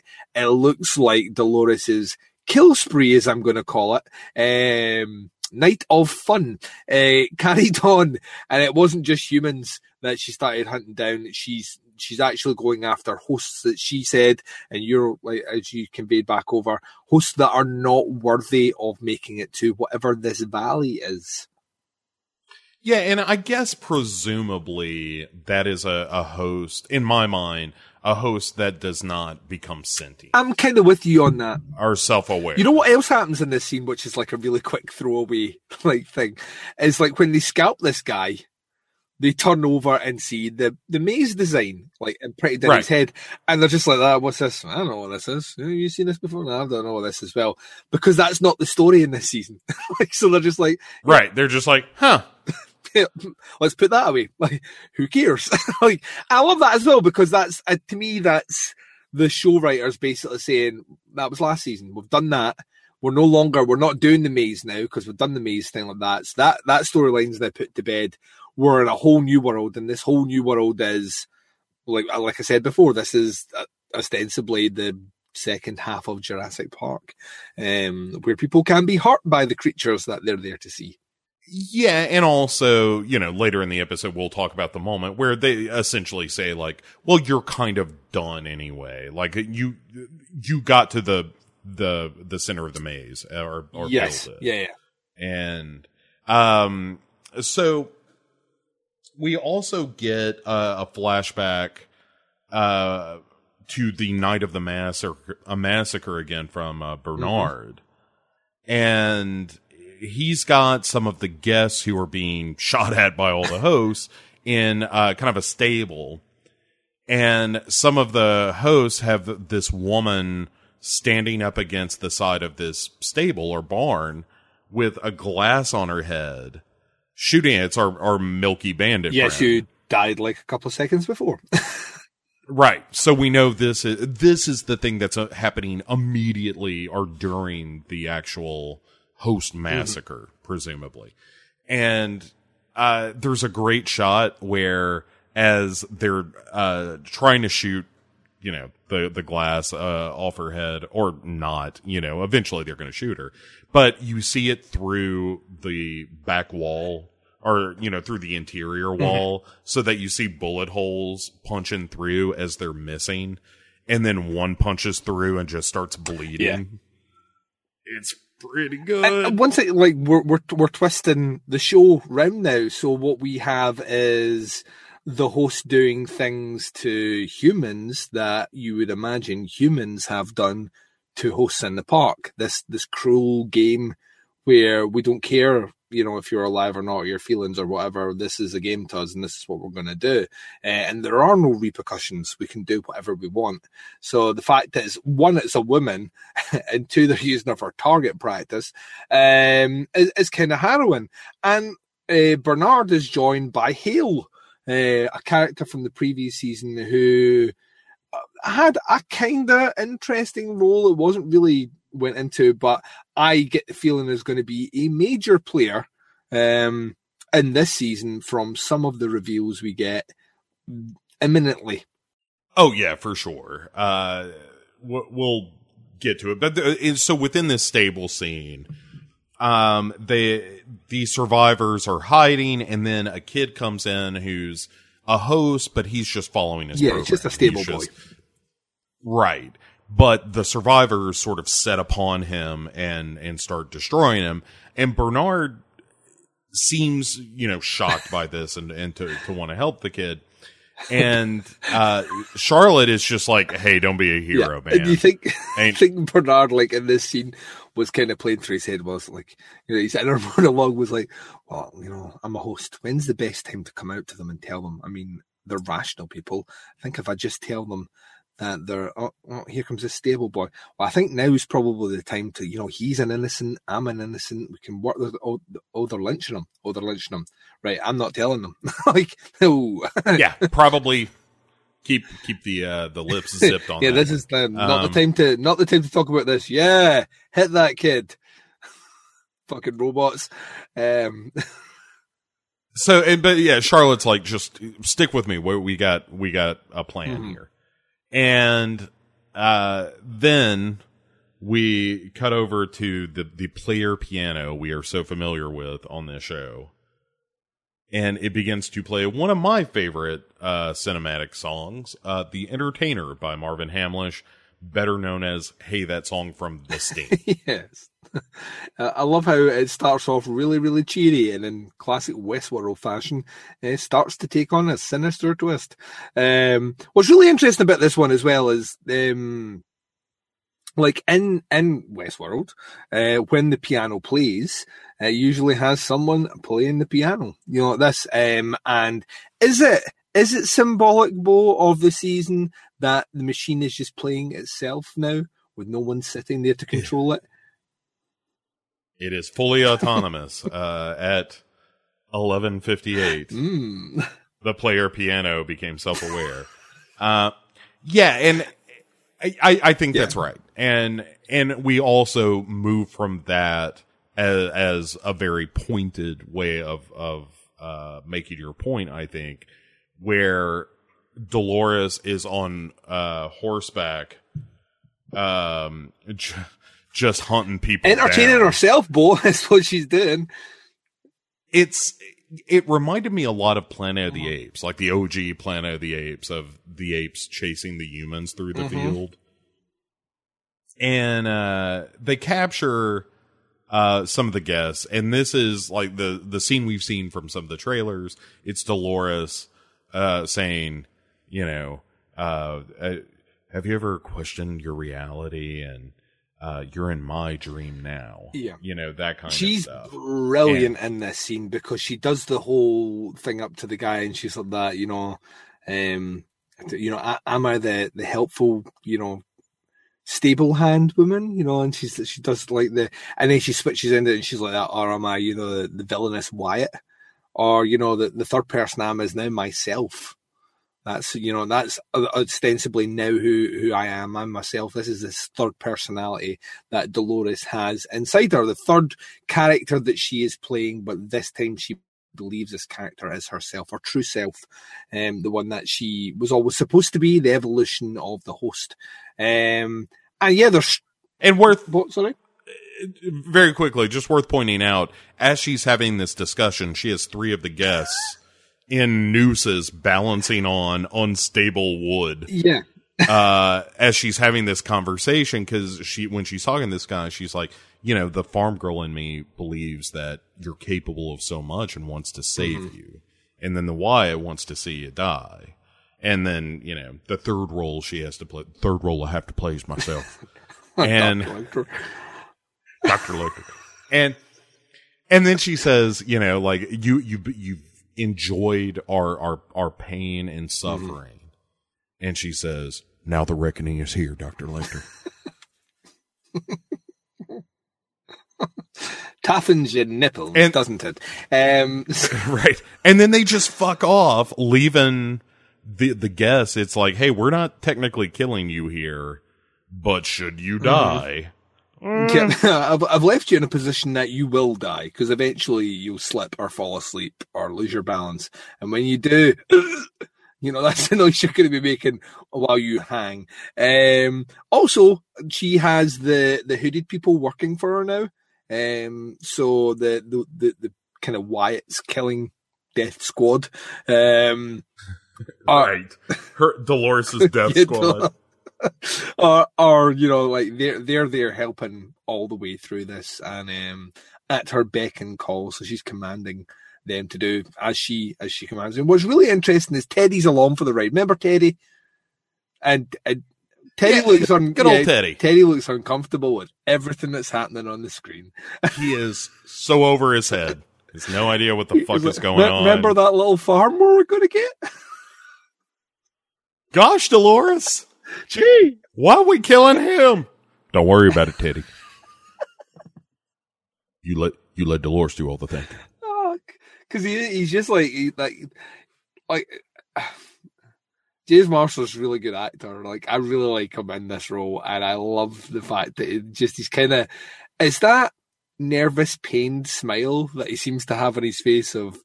You know, how did we? How did we end up here? How went like someone that is not like Dolores is the all-seeing eye. You know, she knows everything that's happening. She proclaims that she's seen the past, the present, and the future. Um, and and and and Teddy don't know none of that. Teddy's a live in the moment sort of guy. Teddy Teddy loves Dolores, and that's getting him yeah, literally the only thing that's getting them through. Um, and it's kind of wonderful. And yeah, I, like what I love about this as well is we're we're not that long into this episode, and instantly I feel. I kind of feel relieved that I'm back amongst these great characters who are firing on all cylinders. Like all of them are playing like phenomenal roles um, in this one, and yet Evan Rachel Wood is once again, you know, one of the MVPs of, of Westworld. Like straight away, I'm just like, yeah, I can't wait to see her story arc. And part of me wonders if she is gonna like, because we we followed her through all the horrible shit that happened to her for her to get to this point. How many innocents, quote unquote, will she kill before sympathy with that character from an audience point of view starts to waver? You know, can she just continue going around Yeah. killing humans before people are like, yeah, maybe she is bad? And and and in a world where that's the scenario, does that mean they could pivot to a character coming up real soon in our conversation who was the big bad of the previous season? Can we pivot to his redemption? Yeah, and uh, I don't think. I all right, not. so let's let's not. get. is all I'm saying. Yeah, is- I I, once I again, don't he's played, think he's played I, by I Ed Harris, quote unquote Ed Right. Harris, the villain. like, so speaking of, let's let's get to him because lest we forget, he is in the show. Yep. last time we saw him, he got shot in the arm and looked the happiest a man could ever be by actually feeling pain. Um, but he was surrounded by a group of uh, natives. Um, Yes. So um, we we, we kind of swing the camera back on what was the the the party place for the spectacle of John Ford's death, and um, there's a body bowl, and the body starts to move. Indeed, it does, and uh, not just one body, but a couple of them start spilling out of the way, and out from underneath, uh, master strategist uh, Ed Harris emerges. AKA Man in Black, AKA Old William. Yeah, Will William or Bill, uh, depending on how you feel about it, and and so he sees a guest, uh, like calling out to him, who immediately gets shot, and now he's under fire. The hosts are are cleaning up the town. Um, Let me tell you. this. oh, sorry. Um, and so uh, now, now that it's two host v William, you know they don't stand a chance. and so he he like grabs one dude, shoots one of the hosts with that guy's gun, and then slits his throat. Fucking amazing. of just and and he's just like, God, my dick is so fucking hard right now. This is all I've ever wanted, and go, like goes into uh like one of the storefronts or cabins or whatever nearby. And you know, dresses the wound on his arm from where he got Talks to the horse as he's walking past. That's how happy he is. Yeah. How, howdy, Ned. I'll be right with you. And okay, William. I'll be right here, Willie. That's such a better horse voice.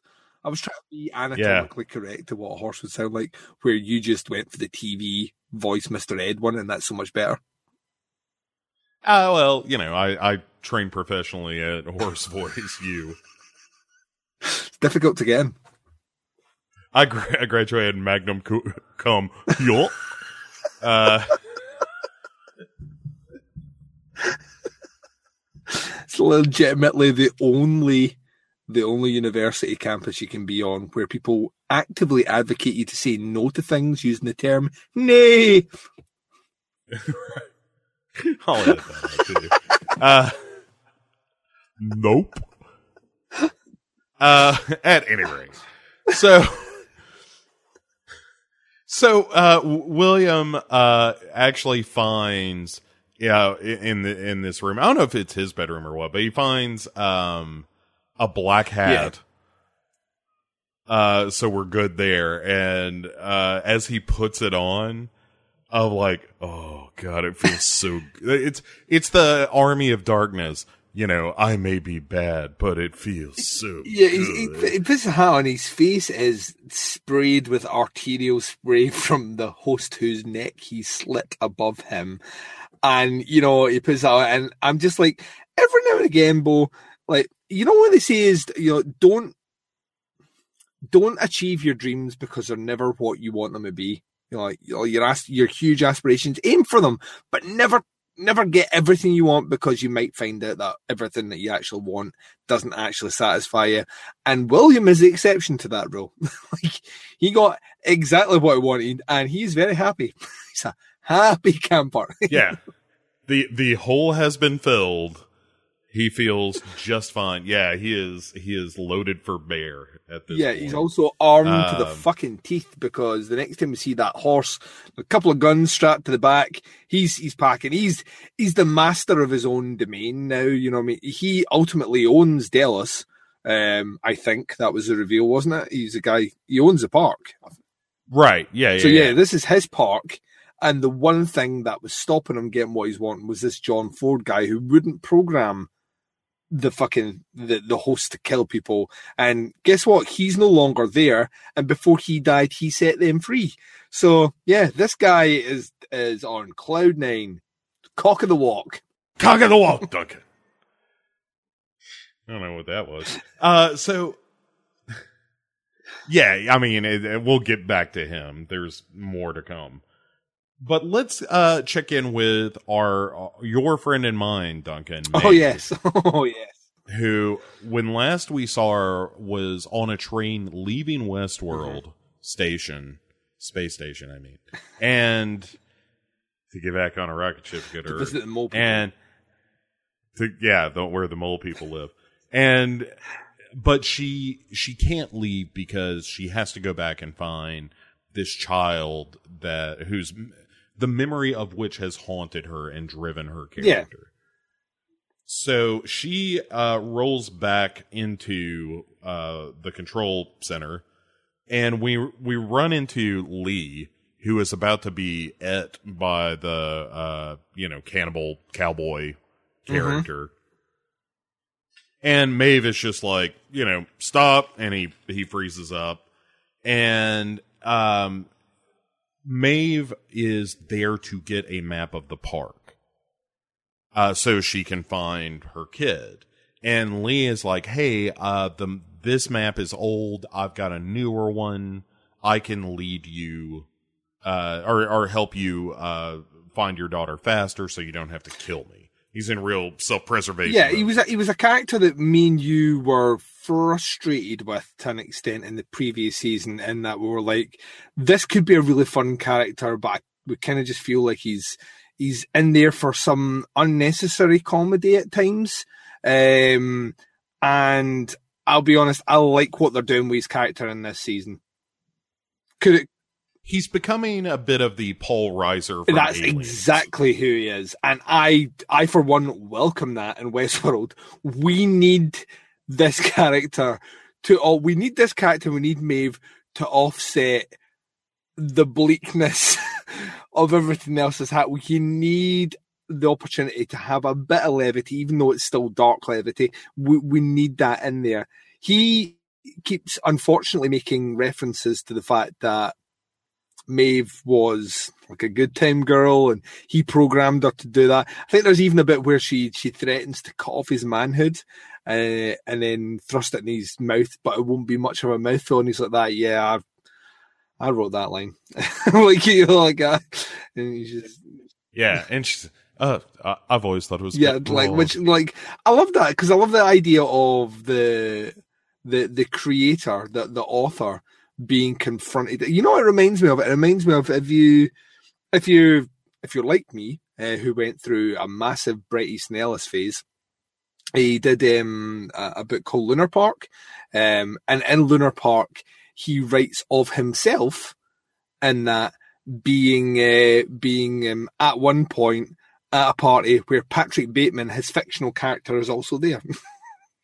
Just like, all right, Patrick Bateman's here. This is a bit weird. Uh, the idea of your your creations um, being in a tangible situation where you are confronted with things that you've written. So, like, he's wrote all this naff dialogue. He kind of gave her her personality, and now we see the uber manifestation of that right in front of his face. And guess what? She's got the fucking gun.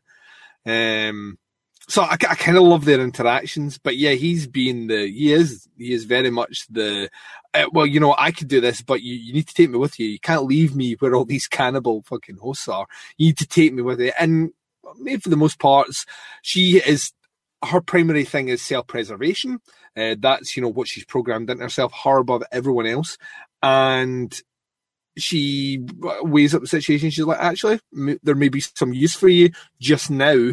Uh, come with me, and they go to what was one of my favorite rooms in the previous season, which was the the ops room with the large like globe of the park down there, and it's not as cheery as it was once before, Bo. Not even a little bit. No, it is littered, I tell ya, with uh, bloody corpses. So, uh, and also, like, all the power's off and shit. Like, nothing's working. It's all busted and broken and dead. And Maeve is like, well, I guess I don't need you anymore. Like, this map sucks. and, and that's where Lee is like, yeah, but I know stuff like I'm intimate with, with the park and I can help you. And there is some value and we want to be sure, Maeve. We all want to be sure. And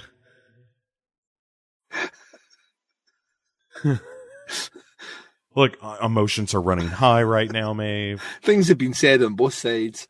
Uh, yeah, right. So, um, we leave them uh, with Maeve, at least for now, sparing Lee's life, to check back in with Bernard in the timeline uh, immediately following the massacre or during the massacre, as he and the survivors are uh, are trying to find uh, some shelter. And um, it it must be the next day or sometime, you know, Yeah. in between and they they see a buggy like a, a kind of a doom buggy sort of thing uh, out in the middle of nowhere, and there's a, a guy in a hazmat suit stand beside it, and uh, everybody is like, "Hey, we're we're rescued," and starts to run toward it, except for Charlotte, who grabs Bernard by the shoulder and is like, "Let uh, uh, hang on Yeah. a second. and so they they uh, the rest of the survivors get down to the buggy. They grab the guy in the hazmat suit and realize that he's straight up dead, and there are other dead people there's one around. whose And hand's then- still attached to the car, and the body falls off. It's fucking brilliant. yeah, it's pretty gruesome. And and Charlotte is like, you know, hey, it's a trap, and it's like, well, no shit at this point. Um, Mon. Calamari. Yeah. and the uh so anyway a bunch of hosts pop out and and kill everyone uh around Yeah, led by, um, and I can't remember her name, but she was one of the bandit women um, from the previous season. Can't remember her name. yeah i recognized her i, I don't remember her character's name either but She, uh, wasn't she- the she pops bitchin' back up badass one who must still be out there somewhere. Remember that one who? I i yeah who ended the season with one arm shooting Yeah, it was the greatest thing that ever fucking Oh. happened. Uh, literally the greatest thing that's ever been committed to TV. Um, I'm assuming she's still in the. Like, I can't wait till we get back to her. Uh, but yeah, this other one, I think she was. I don't know. I think she may have been part of Wyatt's gang, or we, we know she definitely is now. Um, but she like says to the guy, you know, um, you know, like up on your feet, you know, look, kill you here, go for it, run. So he starts running away. I love how brutal this is. Like the woman still on her knees begging, she just walks over, shoots her in the fucking head, just gone. Uh, and then they hunt down this, you know, sniveling investor dude for sport. Um, and Bernard's obviously a bit concerned because they have some distance to go to this outpost tower. Um, and then Hale's like, well, actually, follow me. Um, and yeah, Hale has somehow, um, and this is what I mean about this character must become more prominent in this season because she was, she was, you know, an interesting character, but she obviously had something going on, but not like to the point where we were like, right, we're going to really pay attention to what she's doing. But there is a secret room slash uh, research facility which she has access to, which you imagine Delos has access to, that Bernard didn't know anything about, and Ford certainly didn't know anything about. Um, and yeah, she manages to get this thing to come out of the ground, and they descend into it. And this room has um, a whole lot of creepy shit happening in it, Bo. I'll, I'll be honest. Uh, disconcerting is a word that came to mind. Yeah, we've got uh first of all, it requires a DNA scan to get into Mhm. this joint. And so Bernard passes the DNA scan. Worth noting because he has a moment of panic of like, is this going to fucking out me as a secret robot? And it Mhm. doesn't. And so they go into this facility where we now have uh, what are called host droids, which are just faceless versions of the hosts that are doing some secret work and shit down here. So yeah, their secret work is they are taking hosts from the park, bringing them down, medically removing their brain cube thing that we saw earlier on, downloading all the data from it, uh, and you would imagine replacing them and then returning the hosts. But this is it, it appears to be not only like the memories of the host just in general what they've been doing in our program and stuff but it's also what the guests have done with them which to me i was like that is this like an elaborate blackmail scheme? You know what i mean? Is this what the, are they, are they the is this the is this like the, are the hosts facebook right now? Like insidiously capturing data on all these people to be uploaded to delos so they can be advertised things from amazon that they don't want? Sh- sure, like, because that's like what, what he says. He's like that. Are you taking the memories of the hosts and their interactions with the guests and uploading? And Hale won't answer. She's like that. Can't answer any of these questions. You don't need to know. Um, Well, she does tell him like, okay, you know, the gig is that we were supposed to deliver this host to um well sh- she's like doing this communication panel bullshit. yeah, she's asking And for yeah, she's asking touch. for reinforcements, and it says reinforcements can't arrive until the package is delivered. Not not reinforcements. Yeah, extraction. extraction. She's like, get me the like- fuck out of here. Check, please. Um, right. like And and they're like, no, we don't have the package. If we don't have the package, we're not sending nobody. And the package, it turns out, was a Yes. host. she doesn't know how to find this host, uh, and that's where Bernard Right. comes in handy.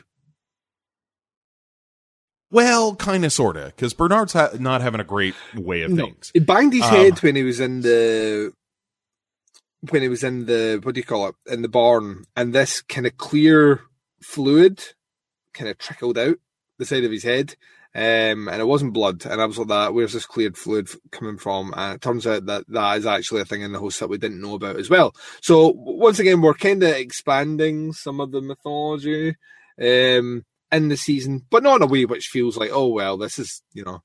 Oh, of course. we do." I, I kind of felt like we didn't know everything about the host before, so that's cool. Right, and it, it's not crazy. It, it's the, hey, they got some brain juice. What keeps their core cool or Yeah. whatever. And I mean, they don't go out of their way to explain it, but he's having like he has this self diagnosis where it's like, hey, you're about Yeah, to it's like die. 70, it's 72 Like, minutes or everything's something. breaking Like, down. You have 72 minutes left. point seven Yeah, two it's- hours. Yeah, it's like yeah, that ain't long. And so while Charlotte is uh changing clothes, Bernard it like takes this big needle and jabs it into the ho- uh the this host that's sitting on a, a table and sucks out some of that cranial fluid or whatever and then jabs it into his head and, and plunges it in so that he doesn't fucking die and out himself as a secret robot by dying as a Yep. secret robot and then uh so he says there's what's called a mesh network where all the hosts have this kind of low frequency ping that they do of Mm-hmm. one another and and he says it so that it, uh they don't interfere with each, each other's narratives but it also lets them know where they can identify the host and he says so who is the host that we're supposed to be smuggling out of here and she says well it's uh peter abernathy which uh you may recall is Dolores's father. Ah, is that the picture came up and I was like that? I know your face, but I can't picture who you were in the previous season. That makes a lot of sense now. That's my father. um and and and so now they're in pursuit of Dolores's Yeah. father, who definitely showed signs of sentience. Was he a coal miner season, at to come home staking a lane? We we all right. We may need to stop that. um, and oh, oh, also worth mentioning, there is a scene in between the ones we were talking about with uh with with Charlotte and uh, Bernard, where um Maeve uh, or Lee Lee and Maeve are in a hallway and some security folks show Yep. up. That's a great scene, actually. This is fucking great. she's like, follow my, it's she's real like, fun. follow my lead. And she's like, oh, thank God you're here. The lights went out. And, you know, what's going on? Will someone tell them? Like, the hosts are coming. She's like, really? Lee's like that, yeah. right and kicks her gun away the one that she she's been wielding. Um, like kicks that away and then lee in in full paul reiser mode is like huh yeah some of the guests might even be dressed up to or some of the hosts might even be dressed up to look like guests huh and is given like Yeah, a little eye dart to her It's so good. Um, but yeah and maeve kind of notices is like the Yep. fuck but there's cowboys arrive just in time. Yeah, and and so they get in that firefight, and Maeve joins the side uh, of the hosts, obviously, and helps uh, kill all the guards. And then is like, "Were you trying to turn me in just no, then?" no, I would, I would never do that. And he was like, "I don't know, I don't know what you're talking about, Maeve. I mean, I told you I was going to help you find your kid. What? That's so stupid that you would think that. Yes. Is it me? Is that is some I did? Yes, it's Um, me. I guarantee it. Would I lie? So so Maeve is like, look, we got to get reinforcements, uh, and and they go up to sort of like the rooftop pool or whatever, where there are a bunch of other fucking Lots dead, dead bodies, bodies. and all, and also yeah, Hector, Hector, you. welcome back to the show, Hector, and Maeve gives him a big old smack, and and if you don't recall, listeners, Hector is the the bandito that Maeve kind of turned on to the idea of like, hey, we're not we're we're not in this world of the old Mhm. west. Like we're just kind of the puppets on a string. And um so she basically enlists him also in in help finding Yeah. her daughter. So Duncan, we move from uh Maeve and and Lee and Hector uh once more to Bill. and he runs into Jim Henson's Ford baby. I love this scene, by the way. Absolutely love this scene. Um, because he arrives at a, like, what was at one point a small campfire troop, uh, who are all dead. And he gets off the horse, like, walks across, lifts up their canteen, drinks their water, walks across to the fire. There's some cooked food hung over the, the, the, the ambers that are left there. Just starts munching down on that. Because he, like, yeah, this is his. The thing about it, like, you watch this, I'm thinking to myself, this is his world now. So once again, he's he's not really changed who he is at all. He's almost used the the previous thirty years of coming to this park as conditioning for this. So he's still just as much a dick, and a you know just will show up and eat a dead body's food, and you know use their water and all the rest, like survivalist and all the rest. And then of course the young lad comes up, um, and starts a conversation. And at first I was like that oh, that, yeah, that's Ford's kid, or that. But then we realise really, really quickly, I think in about the second sentence he says, where they overlay what sounded like Anthony Hopkins' voice um, in there with some other digital effects, the voice of Ford speaking to him, like instantly starts calling him William. Um, and of course, you know, it's like straight away, uh, the man in black knows exactly who he's talking to. Um, and they have this little tit-a-tit uh, about him getting what he want. Well, you know what, you know, he got what he wanted and he gave him it and all the rest. And it builds up to this really interesting crescendo in the conversation where we find that that along with the Dolores storyline that we have and the the, the Maeve storyline that we have there and the uh, Delos storyline that we're going to have as well, and the fact that it is confirmed that indeed uh, Ed Harris got to the center of the maze. Um, turns out Ford, when he was doing everything he was doing, he, he also became Jigsaw. it's like that. Or play a game. Um, because, right. yeah, he has set in motion from that point onwards a very special game uh, for the man in black. Uh, and it seems quite a simple game, Bo really all he has to do is get from where he is now to where he started. Um, and nothing bad will happen. Surely everything will be okay. There'll be no traps and puzzles or or hosts trying to kill him and you know massive sw- swarms or anything like that. It should be all straight plain sailing. Surely.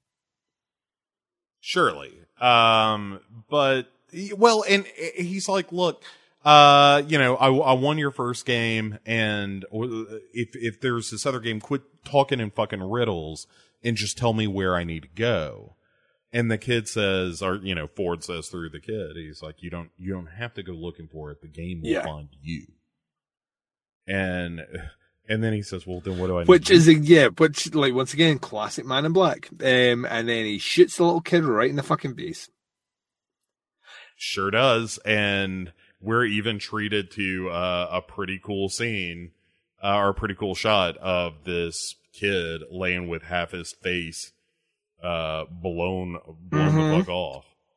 Uh, and yeah, gotta gotta appreciate the uh, the man in black for nothing else if yeah. not. Now, is the like, the question is that clearly Ford managed to has Ford we, we hypothesized that maybe Ford would upload his He'd become a ghost in the shell, essentially, right? Upload his consciousness into there and maybe be reborn, uh, very similar to uh, Bernard. Um, you know, would he do that?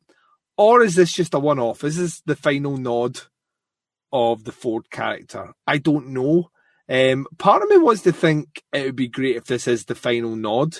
I don't know how interested I'll be if Ford keeps appearing through different creatures, like uh, you know, different you know, like animals or people throughout this show as like a kind of oh well you're halfway through your journey man in black you know? I, I don't know yeah i don't know if right. i can be bothered with that. I kind of like this so i i see you decided on diet cola. Like what are you doing here? Why are you watching yeah, me all the time? Turns out i have yeah, little to do one day you're writing a whole park, the next day you're playing a game. it's like, I mean, I'm a computer, Bernard. I can do it in a second. I, I've written 300 years of storylines for these Mhm. hosts. I've masturbated a million times since we began talking. it's just it's to me it's like that i kind of hope because I, I love the way the ford character exited in the previous season. Um but he never really it, it did seem like he was given the you know the man in black everything he ever wanted. And i love this like touch nod to the previous season uh, and you'll carry into this one with this idea of well i'm giving you what you wanted. However um, and giving you what you wanted. I'm gonna, yeah, you're not just getting the hosts a, you know, being able to kill humans, but I purposely designed. The one thing you kept bugging me for was you wanted the game to be more interesting, more real, and all the rest. Well, guess what, motherfucker? You wish hard enough for something, you will get it, and now you're gonna live it, and you don't have to worry about going here, there, everywhere. I've designed it so it's gonna come for you. Um, so now, in order for you to complete this game, you have to get out the park. Um, and that's everything that the man in blacks wanted. But at the same time, um, I don't think Ford is going to make it easy for him at all. So, yeah, well, is, this is Or, or is it even up to Ford at a certain point? Because if he, uh, you know, this is a kind of a clockmaker theory of this, where he, you know, in, at least in terms of William, is, is like, well, I'm gonna, I'm gonna set this in motion where now you're facing these things with Yeah. Sinians who are now hunting you, actively hunting Mhm. you. And so if that's the case, I'm, you know, I'm, I, I- I'm wiping my hands of this and whatever happens, happens. And because there's part of me that's like, well, I wonder, is he doing this or is this set up for William's benefit? And if so, why? If, if not vengeance, but what is, I, I don't know that he needs necessarily to avenge anyone. Yeah, but I'm now thinking. I'm now thinking that the one thing we learned about the previous season is like Ford is a big picture sort of guy, right? Like he's looking at the, the big big picture. And what he tended to do in the previous season, very much like a like a master chess player, is that you move certain pieces as distraction in order for you to play at your real game. You have people concentrating over here. So the whole storyline with Maeve basically was distraction because everything that was happening with her allowed him to, you know, kind of go ahead with this terraforming and specifically do the work he was doing with Dolores, right? And that went under the radar because people were paying so much attention to the Maeve thing. Um, so you've got to think, is this, you know, is this a way to keep William occupied while Dolores continues doing what she's doing, which is a path that she's been set on by Ford? You know what I mean? I, I, I get this feeling that he is maybe, you know, he's maybe giving them this game to do to just keep him out the fucking way.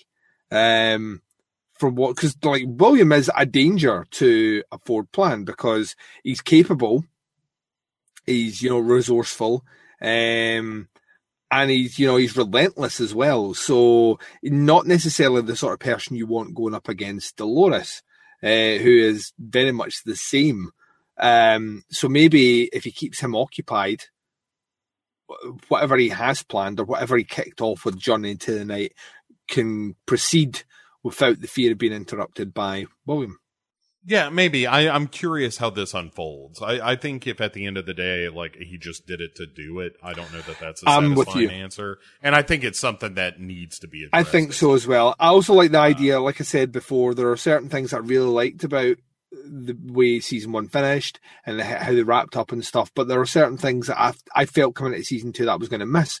And one was this idea of, well, you know, William got to the end of the rainbow, so to speak, and that's the, you know, the mystery over. And no, it's not. We've got a brand new mystery for him to to carry on now. I'm kind of cool with that because that was some of the bits that I really enjoyed was was the the idea of William with purpose trying to achieve something uh, against what he saw were were odds which were not risky for him because they couldn't kill him. But now in this season, it's the same idea, but now it's deadly. You know, everything is potential death for him. So kind of love that. I, I like the way they're setting that up, and like I say, my only reservation is I hope we don't get, you know, lots of of Ford bought um, throughout this because that to me it, will just I'll get old really quick, uh, and you know I, I just like the way that they've now closed off that character. Yeah, I agree. I agree. Um, so Maeve uh, repairs mm-hmm. Hector uh, and and makes Lee yeah, God bless, God bless this show. I think we joked, maybe we didn't joke before, but we had mentioned that you know Westworld was one of the shows that I prominently noticed was not afraid to show quite a bit of the female form, and I think we did see some dong. Uh, maybe on cadavers lying on tables before, but in this episode we see no naked women at all. Uh, but what we do get to see is uh, Lee's dick. like, yeah, and turns out he is uncircumcised. Uh, I had not noticed that. that I mean, I, I suppose, it, that, like from American point of view, that's just something you look for. Um, from a, it just struck me as a point of interest, is all. It just struck um, me as um, looking normal. I was like, I was like, oh yeah, he didn't get cut. Well done. Yeah, um, the camera lingers on it for a good five seconds. It's yeah, it's pretty funny, and I think the scene is almost just that of just like you know, partly it's it's Maeve asserting her power and control, and it's also the show in a more meta way, being like, yeah, yeah, yeah, look, here's some dick too. And what I also liked about it as well is he becomes very aware that she's like could be potentially ogling him. Um, and she just turns away straight away, and then he's kind of left standing like a bit of a dick with his dick out. That no one's interested that he's naked at all. Um, and he, he, is rocking out with his cock out. Yeah, and he picks up the because he she's basically said, you know, um, you've written all these parts. Now it's time that you actually play the part. So she's making him dress up like one of the characters, and they're going in to get the kid. Um, and that's the last we see of Maeve in this episode, if I'm right. I, yeah, I believe that is the case. So we we will check back in with Maeve in episode two uh, of season two. Uh, in the meantime, we're gonna head back to Dolores and Teddy. Um, uh, and he's just like, "You're so pretty," uh, and uh, and so they're they're out kind of riding, and they they're having a discussion about you know, sort of the future of like, you know, what what is their plan, mm-hmm. and that he just wants to go somewhere where they can live alone and be happy. And uh, Dolores says, you know, they they'll never leave us alone. They're always going to be hunting us, and we can't just content ourselves with this world because they'll never let us have it. And so the only way that this ends well for us is if we take not only this world but theirs. Yeah. And that's the part where I was like, "Huh? Yeah. is this going to be like we need to make a bunch of sentient hosts and we are going to conquer the world?" Because I am down Westworld. Let's do that shit. I don't think we're going to get that. Sorry to be the the balloon buster there. Um, I think that her mission is obviously world dominance, I just don't think we're gonna. Well, maybe not until the very end of the very end of the very end of the show. Um, I, I, my early prediction is that this whole season is about getting out of the park, mm-hmm. and that season three, that that the end of season two is them going into the real world. ah. Early, early bold prediction here. My prediction is that at the end of the season, we will still very much be in the park. Well, one of us will be hundred percent right, and the other will be Duncan. I, th- um, I think I think there's I think there is like huge scope for Westworld in terms of how many seasons that they actually want to do, um, and I think they're peaking too early if they get to out the park at the end of this season. I imagine more a season three, season four, end of, um, to get there. We shall see, sir. Shots fired. Um, love it. Uh, but, but yeah. the but and Teddy says like, "Hey, um, you know," Dolores is again giving him the head trip of like, "Don't you worry your pretty little head about Teddy." Dolores has it all worked out, Doctor Lecter. Um, I I can see the future, and he's like, "What? What do you?" What's gonna happen to us You come in And- here with your cheap horse. Um, with his cheap shoes? and uh, but Dolores says like, you know, at the end of all of this, what I see is you and I, Ted. What I see is you and I, Teddy, and and you know, we'll see what that means. yeah. Um, Uh, yeah. We, So- we we will see, Bo, because we this is the point where we jump to the fu- well to the present, which is the future technically. Yeah, Right. Yeah. Well, so we go through. Now we're with Strand again, and we're rolling through the center of town Uh-huh. to you know like where the massacre went down. And, And bodies find- all be gnarly at this point. So this is how you know sizable time has passed because we were there earlier on when the Man in Black got out, and bodies look fresh. Now they be looking like stunt doubles from The Walking Dead.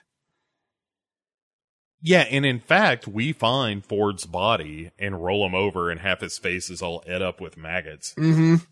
That ain't bad. No. That's that's pretty rocking. Um, and so as they continue their journey near the, they they go to the the shore of a a, a lake or a sea that they did not know existed. Yeah, I, I think that's what the, the like the the point that's put forward from Stubbs is that there is no way that Ford could have created this massive lake or sea um, as part of his terraforming project without people knowing about it. And Bernard concurs. There's no way it could happen. Uh, but they'd already done some tracking uh, as the park systems come back online, and one of them said that there was an abnormal amount of hosts all congregated in this area, which they've now arrived at. And it's not what you think, Bo. Like, I was thinking maybe all the hosts are there together to hear like a rallying speech by maybe Dolores telling them that, you know, they may take our lives, but they'll never take our something. Um, but that, Not familiar. yeah, not familiar. Uh, but that's not that's not the case at all. In fact, what is the case is that there are hundreds upon hundreds of dead hosts, uh, not only scattered around the the banks of this body of water, but also in the water itself. Um, and of course, the what the fuck's going on here? And the man in charge, the, the Delos guy, basically says to you know, like, is any of this jogging any like? Well, basically, we're walking through just streets of death, rivers of blood. Um, is any of this jogging any memory with you? Do you know what happened here? Um, and we get something very telling from Bernard. Yeah, he says, "I think I killed all of them, sir." I think and now one of those flash sequences at the start of the episode was the very man holding a machine gun going say hello to my little friend. Um, could this be this scene, Bo? And if it is this scene, then that means that that sequence at the start is actually at the end. Indeed. like the, the head from Scanners. Fucking- Um. Yeah, and and one of the faces in the water I thought was Teddy. That's what I thought as well. I thought it was Yeah. either Teddy or it was Lee, and now that you've said that, I think it might be Teddy. Yeah, I, I, I think maybe so.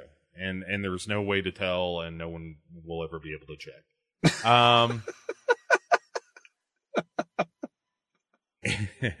and that is the end of uh the episode or the uh, season two premiere of uh, Westworld.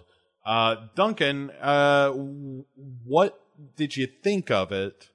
and also what lingering questions i mean there this show is nothing but questions but what new questions are you most intrigued by Well, the one thing we never touched on um, was that uh, when they're walking through, when the, the company men are walking through the park, they see the body of a dead tiger. Um, and they say that, that oh right the bengal tiger yeah yeah, yeah, they say that's from Park Six. right? So I'm like, what number is Westworld? Let's say Westworld is park number one. Uh, we have a minimum of five other parks.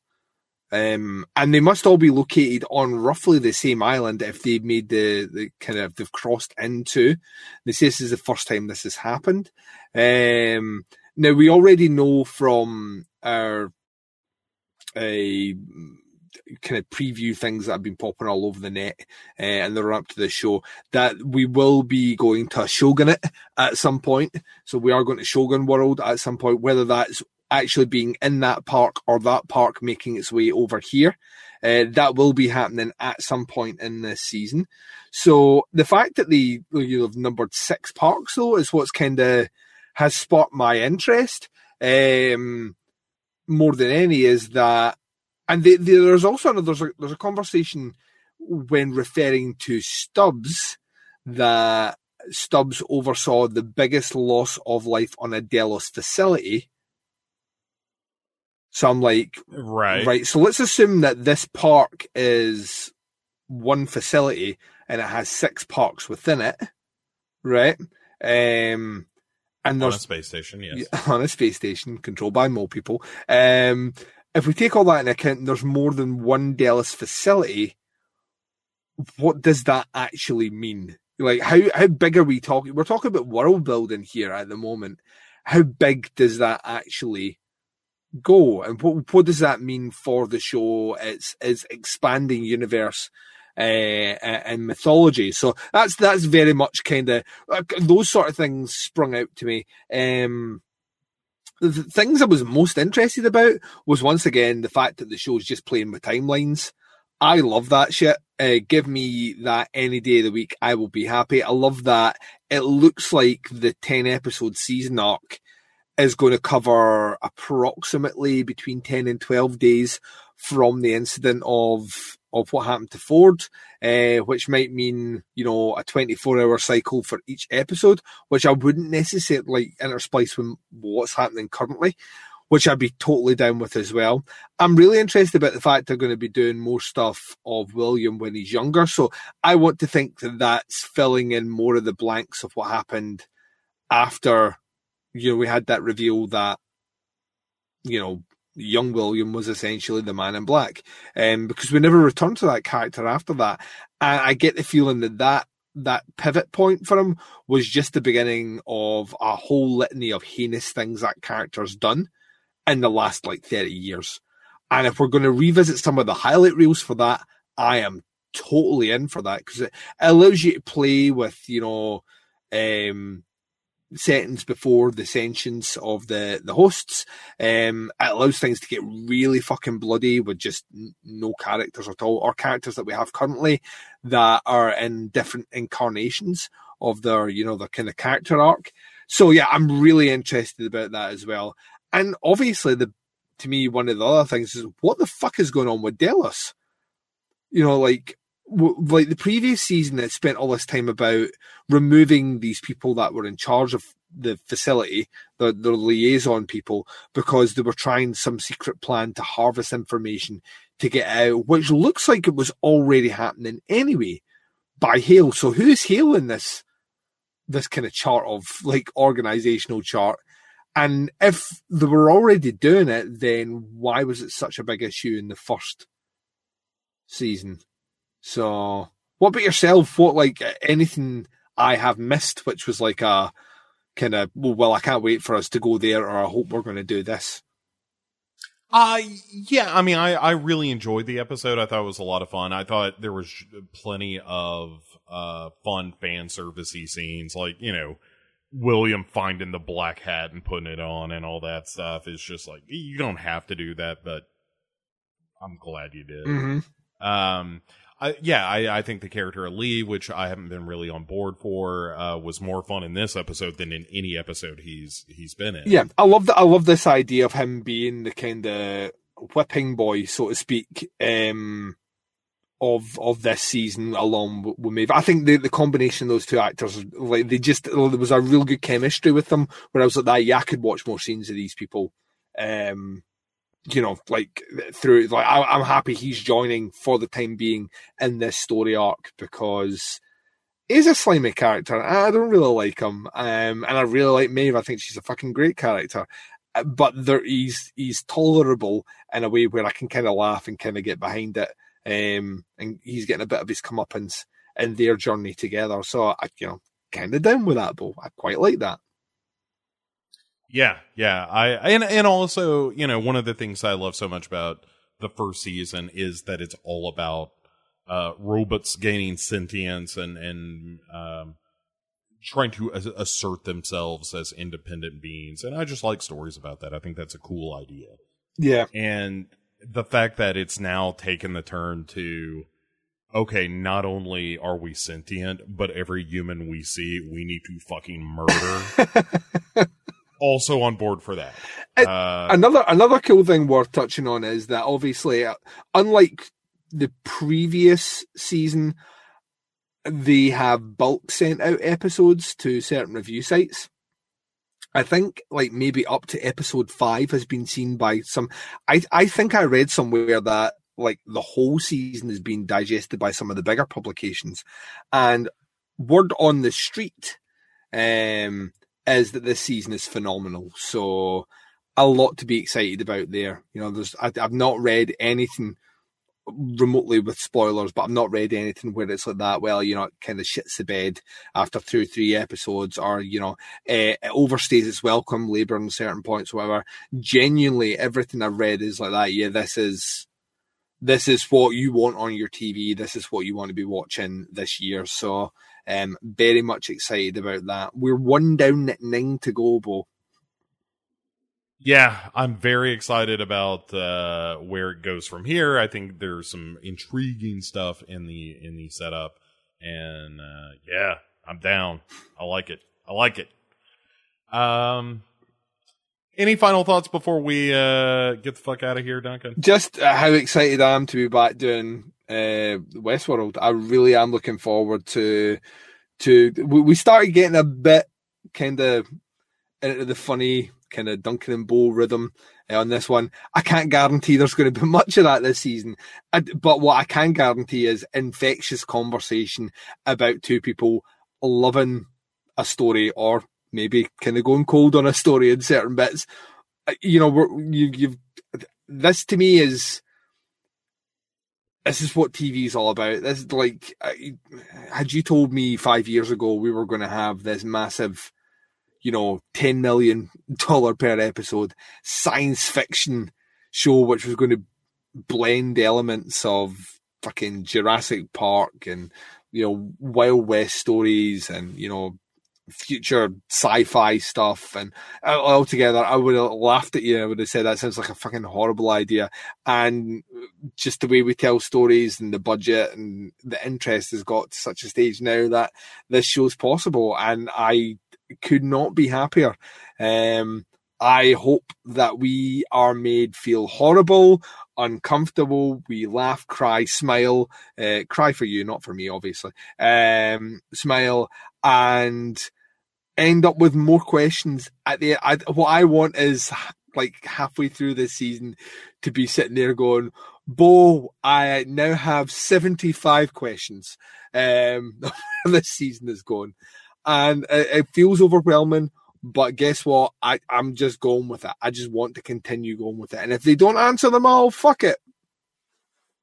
Yeah, there there is an element of I'm enjoying this journey enough and and this show is doing enough for me that I'm I'm okay if not every loose end is tied up. Mhm. Uh I don't I don't I don't know that we can expect that for a show this audacious, but we'll see.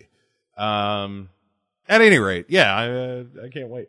Um folks, if you want to hear more uh from us, you can head over to the legionpodcasts.com uh, where you can find all the stuff that I do, uh, such as uh, the Shotcast about video games and Devour the Podcast and Hero Hero Go Show. Uh, you can also listen to more of Duncan over at tputscast.com, uh, on Twitter at tputscast, and on the Facebook at facebook.com forward slash groups forward slash tputscast. Did I get anything wrong? You did all that expertly and saved me the breath of doing it. Thanks. yeah, uh, I, I try to wrap her up here, Duncan. Shut up. Um, everyone, thanks so much for listening. Thanks so much for sticking around. And I, for one, am incredibly excited uh, to see what this journey through Westworld season two holds. And I hope you come back for more. If you would, uh, if you're enjoying the show, rate and review on the uh, podcast uh, application of your choice. It certainly helps a lot. Um, I guess that is it, Duncan. I think we're done. I think we are as well. I, I tell you, feels good to be back doing these shows, and I think we made that one under three hours. I'll be damned. You're right. It's only two and a half. We're getting efficient. Oh, Say goodnight, Duncan. good night, Duncan. Bye.